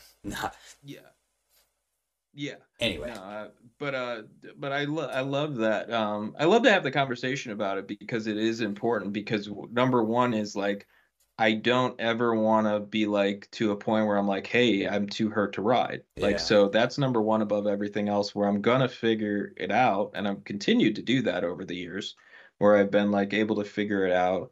And like, once again, it's like, how much do you love riding? And I love it a lot. So I'm always going to try to figure it out and ride. Do I think I can figure it out to the point where I'm doing 7s and 3 double whips and stuff on the spine again? Probably not. And I'm totally okay with that at this point in my life. But riding fast, flowing around, doing some 10-foot airs, I would love to get back to at least that. And that's what I love to do more than anything else. What I was getting at earlier is the biggest thing that I think about is the trips with my friends, the fun I had. I loved, more than anything else, I know I did love crossing those tricks off my list, you know, like, or inventing a new trick that's never been done before, I've never seen before, things like that, and innovating. That will always be one of the things on the top of my list. But more than anything, like, I went a couple years ago to Woodward with Jordan Stewart, John Kortz, and like a bunch of my old friends, and it was like so cool. Yeah, you know, it was so much fun. So like things like that is what I'd love to get back to. The Woodward Retro Jam is in March. They're having another one. It's in March, and I'm pumped. Nice. I mean, it's just fun, man. And that's the thing that I think that people, when you're young and you're like having fun riding, the one thing that you can get out of it is like the friends you're having and making, you'll have for the rest of your life. Yeah. Like Sponge. Oh my God. When I see Sponge, I get so excited to see Sponge time after time. Yeah. Like, he is just the coolest dude. And like, I have had so much fun riding with that dude over the years, and he is so talented and so skilled on a bike. Like things like that are the things like that will always stick with you. Yeah. So it's like, that's the stuff that I miss and I'm excited to get back to. Yeah, man. I'm pumped for when you, three that Spox, the new Spox at Ray's, because I tell you what, that is the best. I already did. Oh, you did? Yeah. It's the best 360 on the planet. I thought it was mellower than it should have been. Dude, that's my favorite part. I love that it's no different than 3 in a spine. You just land a little bit sooner and you're like, oh, it's like 3 in a step up. You're just like, man, that was easy. That was fun. Yeah. David, that's rough, man. I feel the knee replacement. That's something that they've told me a million times is on the table always. I've been trying to push through that as much as I can. Basically, I read a bunch of things about Kobe Bryant had a similar knee to me and probably you with no cartilage in it. I tried to basically by doing certain movements with your workouts, it's eccentric workouts, you can kind of create more space between your joints. So I've been trying to do that quite a bit more. It's been helpful, but once again, there's a point where you're like, I can't, you know, I just got to get the replacement. And but the one thing I have been seeing lately is that my buddies who've gotten a knee replacement, it's much different than it used to be. They're like riding again and having fun again and in no pain. So I hope that's you, David. Dude. Do you follow Bill Nitschke at all or friends with him or anything on Facebook? I know Bill, yeah. Dude, he just had double knee replacements. He did the first one and then like not even a month. I don't know how long later, but it was not very long later. He got himself back to where he was like walking, whatever again. And then he had the second one done just right before the new year. It's wild. Great. And that's crazy. He's the kind of person that's just never gonna let it stop him either, so he could be a good person to talk about the experience of it if you ever get to the point where you like have to have it done. Yeah, I mean it's gonna come, and just like it came for David, I'm sure it'll come for me. Jay Parrish, he's got all types of stuff he's talking about. I mean, it's just like they all come over time. Like injuries, they come, and then just getting older in general, like things happen. But it's like the one thing that I am excited about is just to continue like the health journey. And like, if you really want to get healthy and feel good, just eat different. Yeah. Eat completely different. That will change your life. Intermittent fasting was the best thing I did for my body in years. You know, just lightening up, taking the weight off of my knees and stuff like that was a huge change. And just continue to stay active, stay mobile, stay flexible. Yeah, I wish I would have stayed more flexible. That's one thing. If I could have gone back and if I could tell riders who are in their 20s, like stretch, stay flexible, do yoga, all that stuff, man, your body will thank you as the years go on, because that's the thing that really goes through from riding is your flexibility. That's why I do candy bar, ice picks, and a booba kiss and everything. Exactly. I cannot get my leg over. I haven't been, but dude, in my prime, I wasn't getting my leg over the handlebar anymore. So I used to do candy bars at one point. I have a picture somewhere. I'll send it to you if I can find it. But I do have a picture of me doing a candy bar on a vert ramp when I was like 14. That is awesome. I genuinely don't even understand how I still do the crazy. I just did My last trick of 2023 was an ice pick candy bar where I put my right foot over my bars, over my tire, and onto my left peg. I don't even know how. It's because you still do it. It's because you still do it, and you work on it all the time. It probably. You work on it all the time. BMXP is another amazing example of somebody who's still just shredding, and he's 44. The dude is still doing back rail foofs and 3-inch spines, and just, it's awesome. I saw him shout me out. I don't remember him. What's his full name? Do you know? I forget his last name, but he's from West Virginia. Oh, I know who you're. He's got dreads. Hell yeah, yeah, yeah. No, he's a badass. That's cool. Yeah, he's still cool. I mean, it's, I think that's the thing. As you get older, the one thing I do, so when I look at, I had a friend I grew up with, Bobby. Compared to me, the difference in Bobby to me is I was a hucker.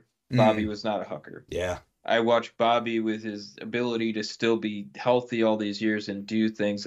There's like something to be said about some more balanced in riding.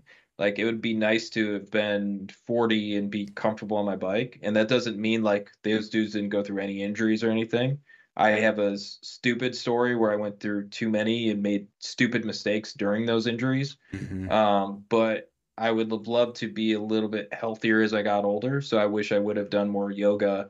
I wish I would have taken care of my knees a little bit more, done things a little bit differently. But those are all boring things to talk about as you get older. But it's really important if you guys are younger and riding, man. Like, take care of your body as you can now. It'll only thank you later. Yep. And you'll be riding when you're 50, 60 years old. There's dudes, DMC rides. I'm sure he still probably does 5s and 5 bars. I haven't paid attention lately, but I know he had 50 and did a 900. So, I mean, Molterno, he just turned 59. Molterno. And you see the stuff he's doing. He's still doing 5 nose pick to like the slider thing out of it. Yep. Nose pick whip 180s over like his spine.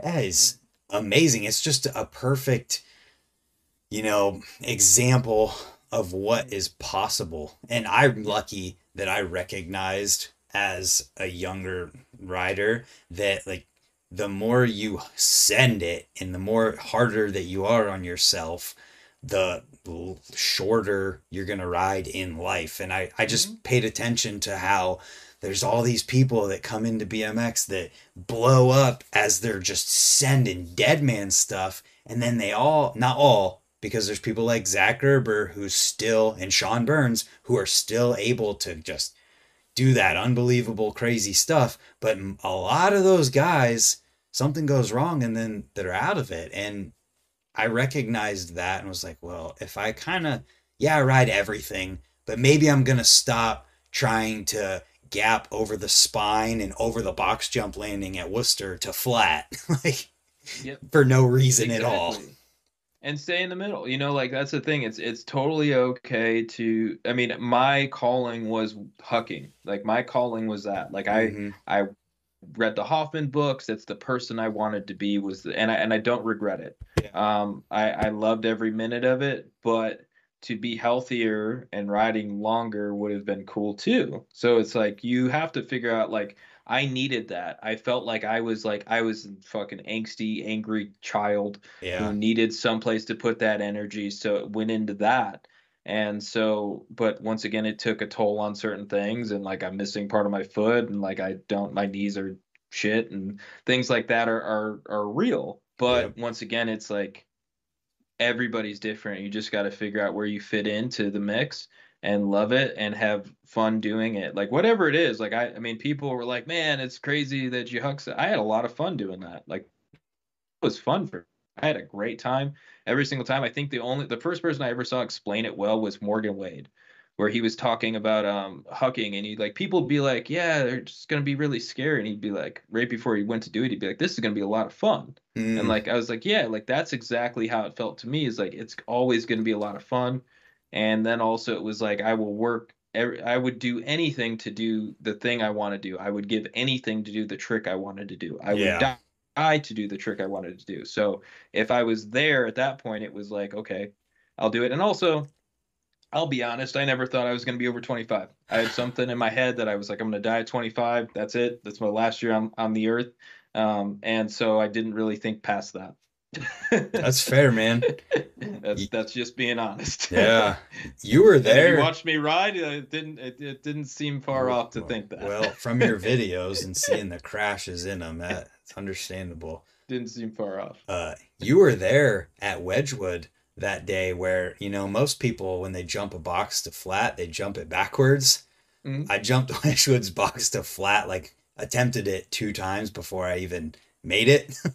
Yes. That was, you have to. That was it. That was my brain. I was like, that's what I'm doing. I want to do it. And even though I had to bail and hurt my foot one of the times, I still sent it a couple more times. Mm-hmm. And yeah, I'm lucky that I recognized before too much of that craziness kept happening. It was like, you can't keep this up forever. Yes, exactly. And that's what it is. It's like, you just give and take as you get older. It's not that riding is ever has to be done. It's just what's worth it. Molterno doing tech stuff, that's probably worth it. And that's fun. That's what he loves to do. Yep. And then if you have somebody who's a dirt jumper, I've met 60-year-old dudes who are shredding through trails. Yep. You just figure out what you like to do. Yes, the hucking, the falling, that's not going to be in the cards for you as you get older and older. But it will still be something. You can still ride, you can still do something. And I think it's super inspirational to see dudes like McCoy or Molterno doing stuff like that at their age. That's super cool. For real. And I always bring up that dude from Russia, Mendo, who didn't even start riding until he was 62. Yeah. And he's 70 now, and he's still putting out riding videos here and there.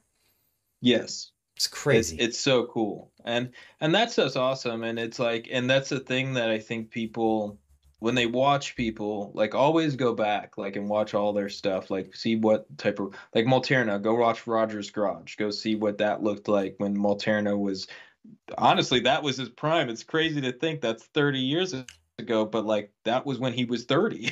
Yeah, it's nuts. That's wild to think, but that's when he was 30 was the Rogers Garage video. So that's his prime basically, and watch the crazy stuff that dude does. It's freaking amazing. And then go back and check those dudes out and see what they did at that point, so then you could see where they're at today and go, wow, well, that's what I maybe want to do is this, and try to model yourself like that.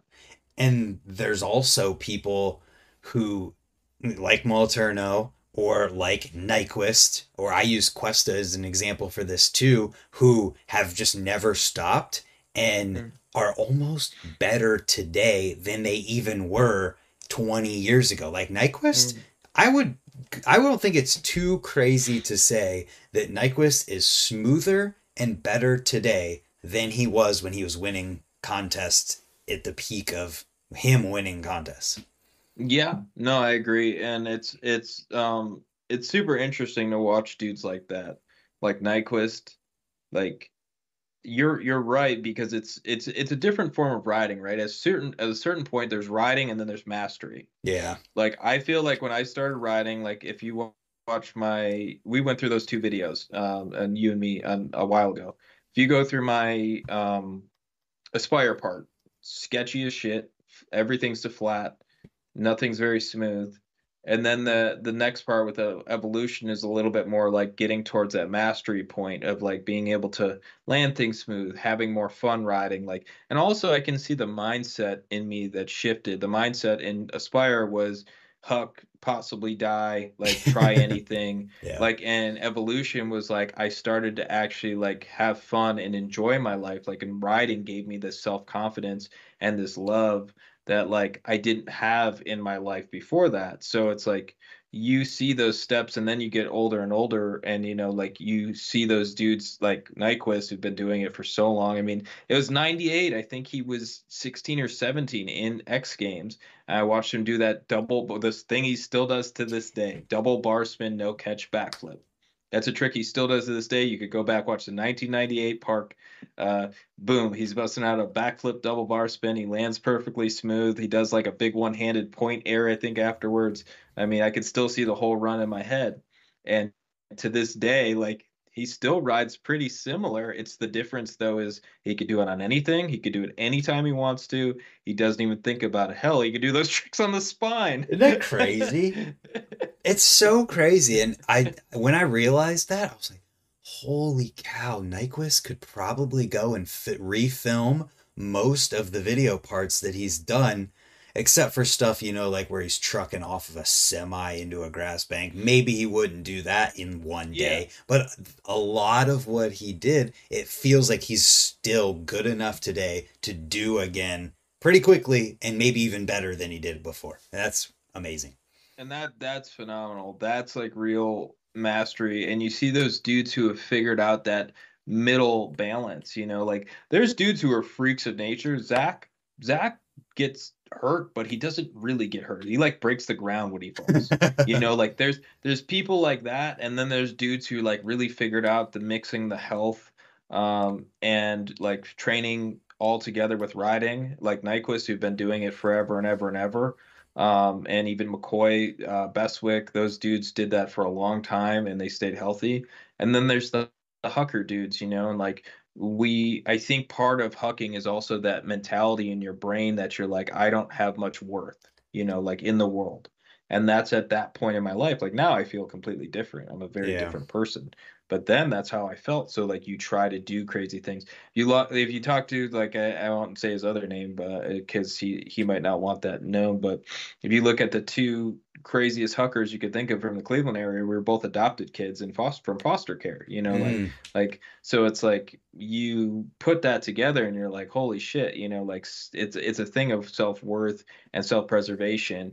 Like, and nowadays it's like, I think it's cooler. Back then it wasn't as cool to like handle it. Like it was also a sport. Like you train, you work out, you do things. Like we did train, we did work out, we did do things at the same time. It's not like it is today where it's like, you got Olympic coaches and all types of stuff. Like I never even heard of that stuff back then. Dude, I just think we have no idea what the longevity really is in BMX, because how many people that started riding when BMX was brand new are still riding today that also did the training thing, you know, who started when they were 13 years old in the 70s and is still riding today, that also trained their body and ate right and did everything. So we have that today. We have kids and young adults who are riding and doing everything right. And it's going to be wild to see what happens with the people who are doing that. And we have a bigger sample set now of people who are doing that than even. And it's all being filmed now, you know, like everything. Your first bunny hop is being filmed to your craziest trick when you're 30, you know, like these things are all being filmed now. So it could really change things. And I agree. Like, I think it's super interesting to just hear. I love the conversation in the chat, you know, just people talking about certain injuries or pushing past certain injuries or, you know, past experiences in riding. And it's like, that's the stuff that I think we all can like I don't say I had all those knee surgeries to be cool. Like it's not awesome. I say it because I hope that somebody takes a little bit different of a path. I know why and where I went wrong. And if I could tell people what to do differently, I would be happy to do that. And not to mention, here's the other thing that people are talking about. When you're riding back then, I learned sevens, 3 double whips, I learned 3 double whips on a spine, which is probably stupid, but I did learn 3 double whips on the spine.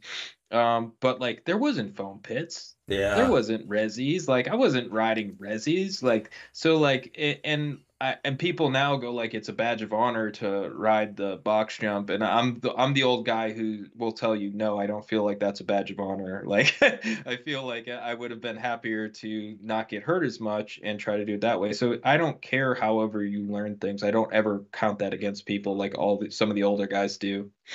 Yeah.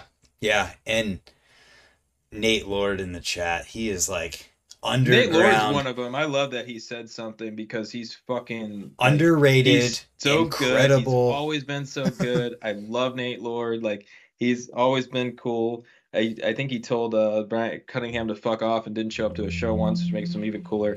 I love Nate Lord, man. He's good people. And but, like, he's another dude. He's probably, I think he's only a couple years younger than me, and he's still just a killer on a bike. Like, it's cool. I know he probably feels in his head like he's not riding as good as he could be, but he's still really good. Like, yeah. He's still really good. Well, what he just said, for people who aren't also reading the chat, said getting older and finding a way to love bikes after you stop learning new tricks is a really hard road. I'm trying to figure out how to navigate seemingly very poorly at the moment. And what I would say to that is sometimes it takes just taking a hard left turn into an area that you've never explored before in riding.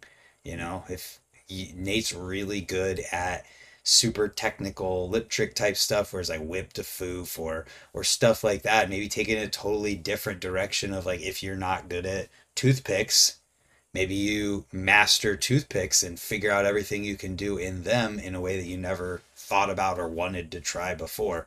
And that's just an example. It could be anything. It could be flatland. It's a thing I see a lot as we all get older. And this is a thing that, like, a lot of my older friends will say to me is like, hey man, are you like, now that you're riding, now that you've gotten older, like, because they think, like, I feel okay with it. They're like, oh, see, like, Jason is doing his new thing, and he has a fund, and he does this new life, and he's doing really well, so therefore Jason's figured it out. And it's like, no, like, there's mornings I get up and I'm pissed I'm not able to fucking do a 720 bar spin ever again, you know, like, nobody handles that well, like, I don't think. So it's a mixture of things. I mean, I remember always seeing those interviews with Jay Miron.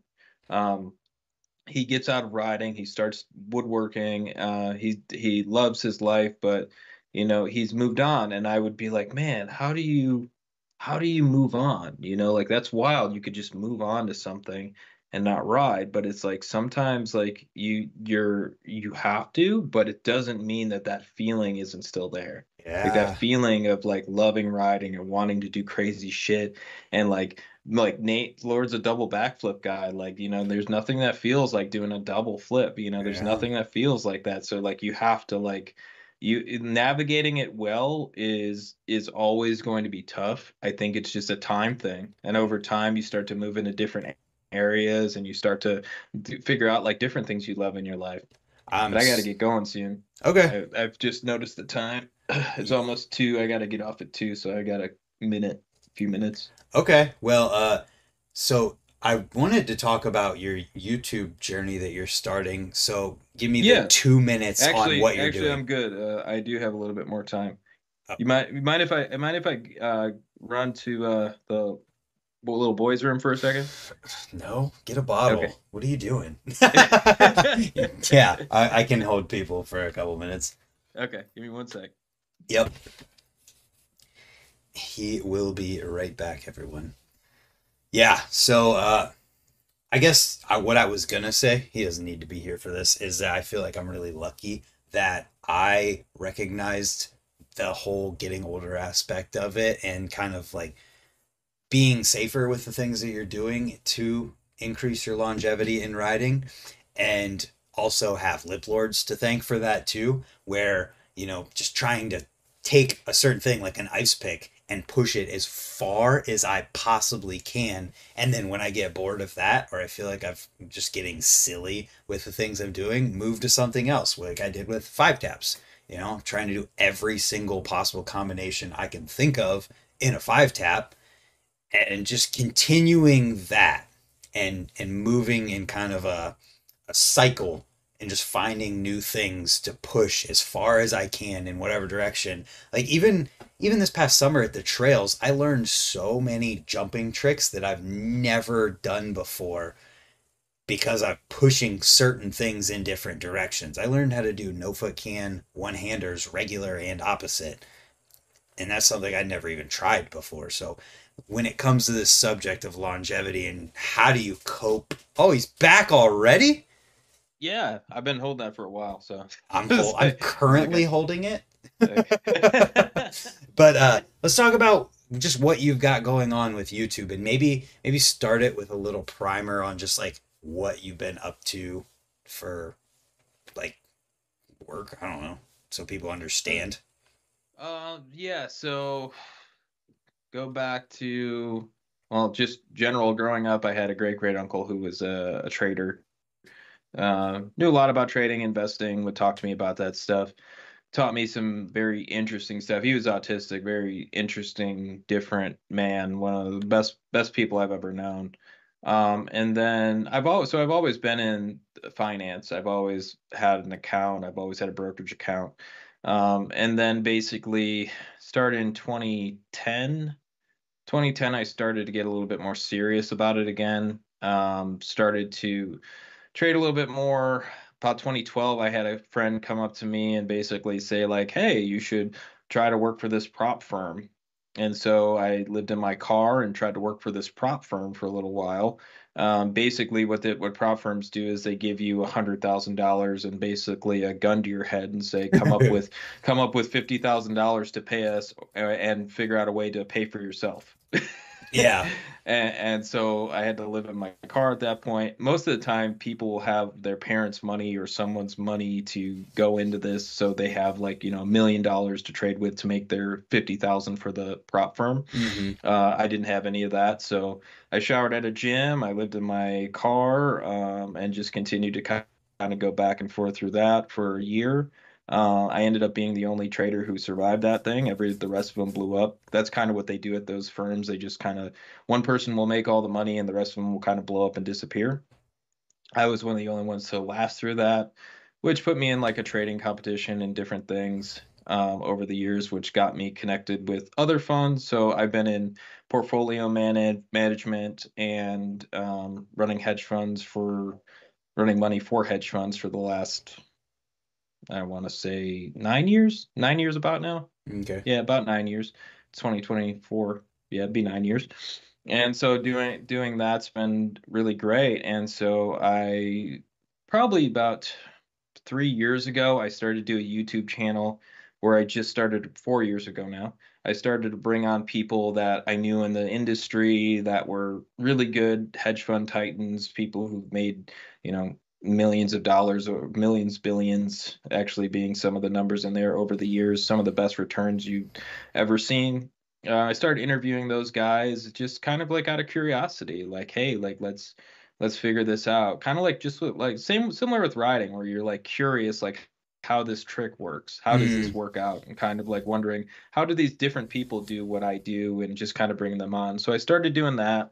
In the middle of that, I was working with a very large fund who was audited by Deloitte. So in the middle of that, I had to stop talking. I wasn't really able to come out and be public about anything I was doing or make posts about trading. So if you've noticed, my Instagram didn't have anything on it for a really, really long time. That was during that period. And so basically, once I got out of that, I was like, well, I still have my own fund. I have a newsletter now. So going through both of those, and it's Against All Odds Research on Substack or Against All Odds Research on YouTube. And so starting those up has just been fun because it's like I'm back to just being able to talk to people openly. Finance is crazy. There's so many regulations. It's nuts. That's why everybody says this is not financial advice. This is not financial advice. Like, yeah. There's just so many crazy regulations, but really it's like, it's just like riding to me where it's like there's so many different avenues, so many different things to learn. I get up every day and I'm excited to like look around and figure out what's going on in the world. And it's a blast. Like I absolutely love it. So it's really kind of given me my next step in life where like riding doesn't like those days where I'm really upset that I can't ride or do something crazy. Like they don't hit me as much anymore. Because I really do love what I do, just like I loved riding. And it's been great. I'm very fortunate to have had some great jobs and made some great investments and some great opportunities and continue to just kind of take care of myself and my family and live life. Yeah, that's really cool. So two things. I don't know what order we answer these in. Can you just define what a fund is? What does that mean? So a fund is basically anything where you take money for somebody. You can even have real estate funds, whatever it is, where you take money from a bunch of people, put it all into one pot, and then kind of invest it for them. So they don't basically touch the money. I gotcha. Okay. That makes sense. Okay. So then, like, what are your ambitions and hopes for the YouTube thing that you're starting to do again? So it's the Substack and the YouTube thing has been just kind of like, I still make my money from trading and the fund I have.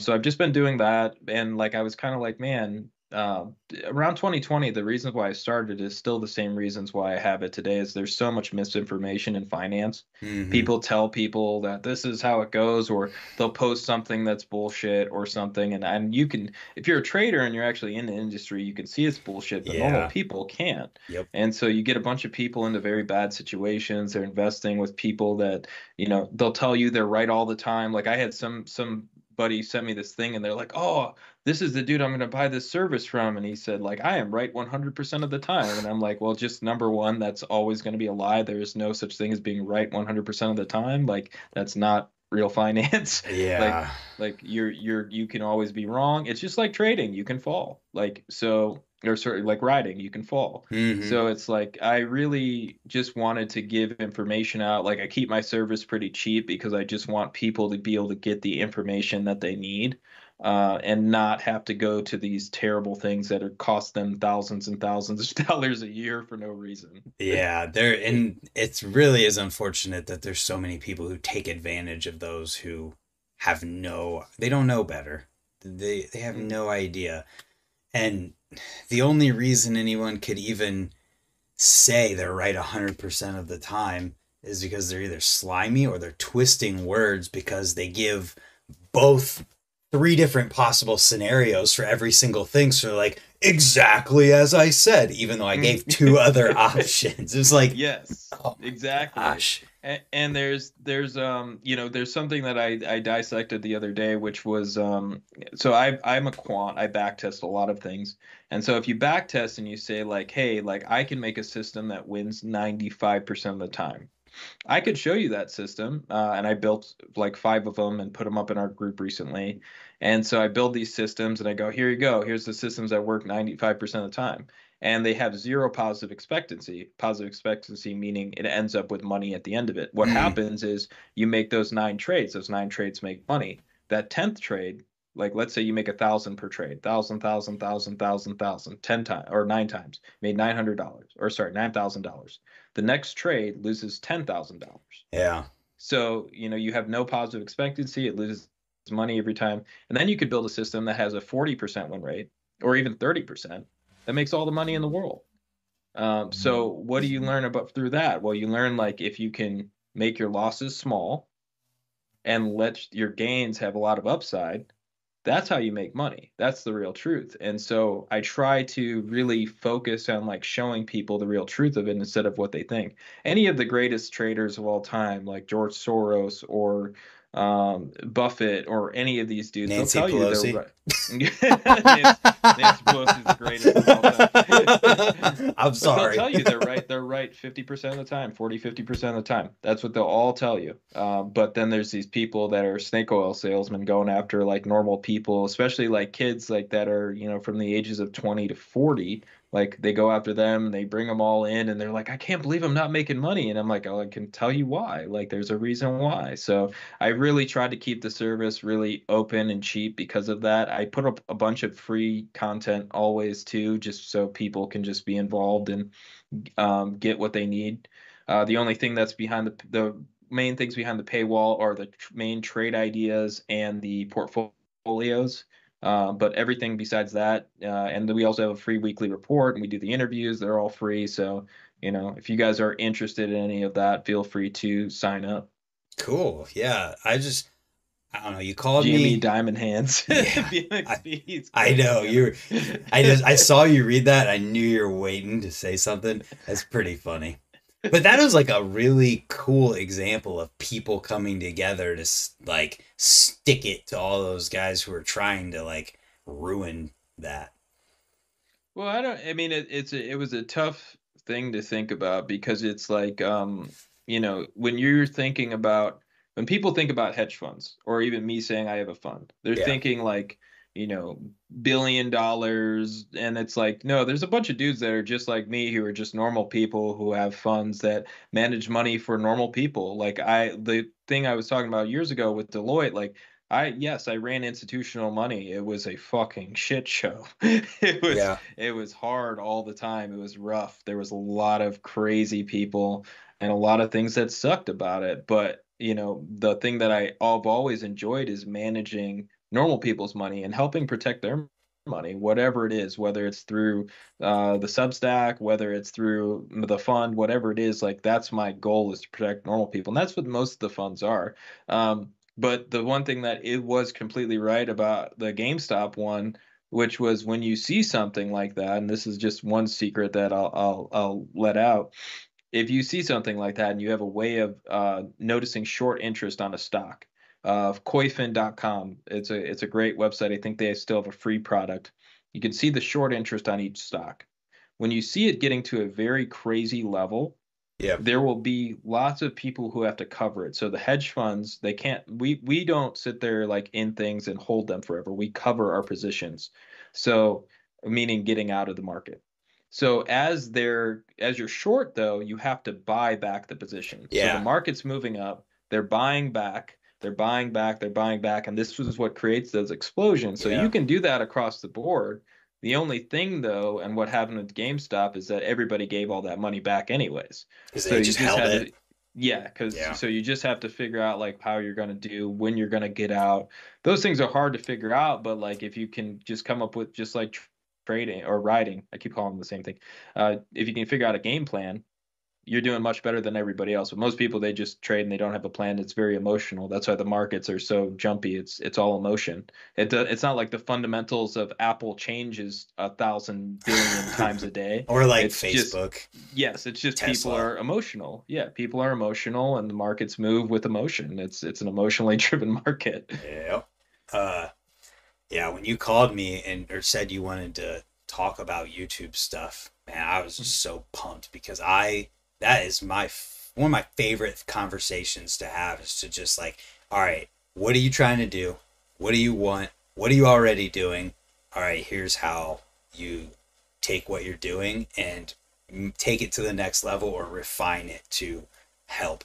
And then you told me how, like, oh man, I'm doing this already and I'm already here from it. I'm like, yes, love it. Yeah, dude, I appreciate the help, man. And it's one of those things where it's like, I know how good I am at what I do.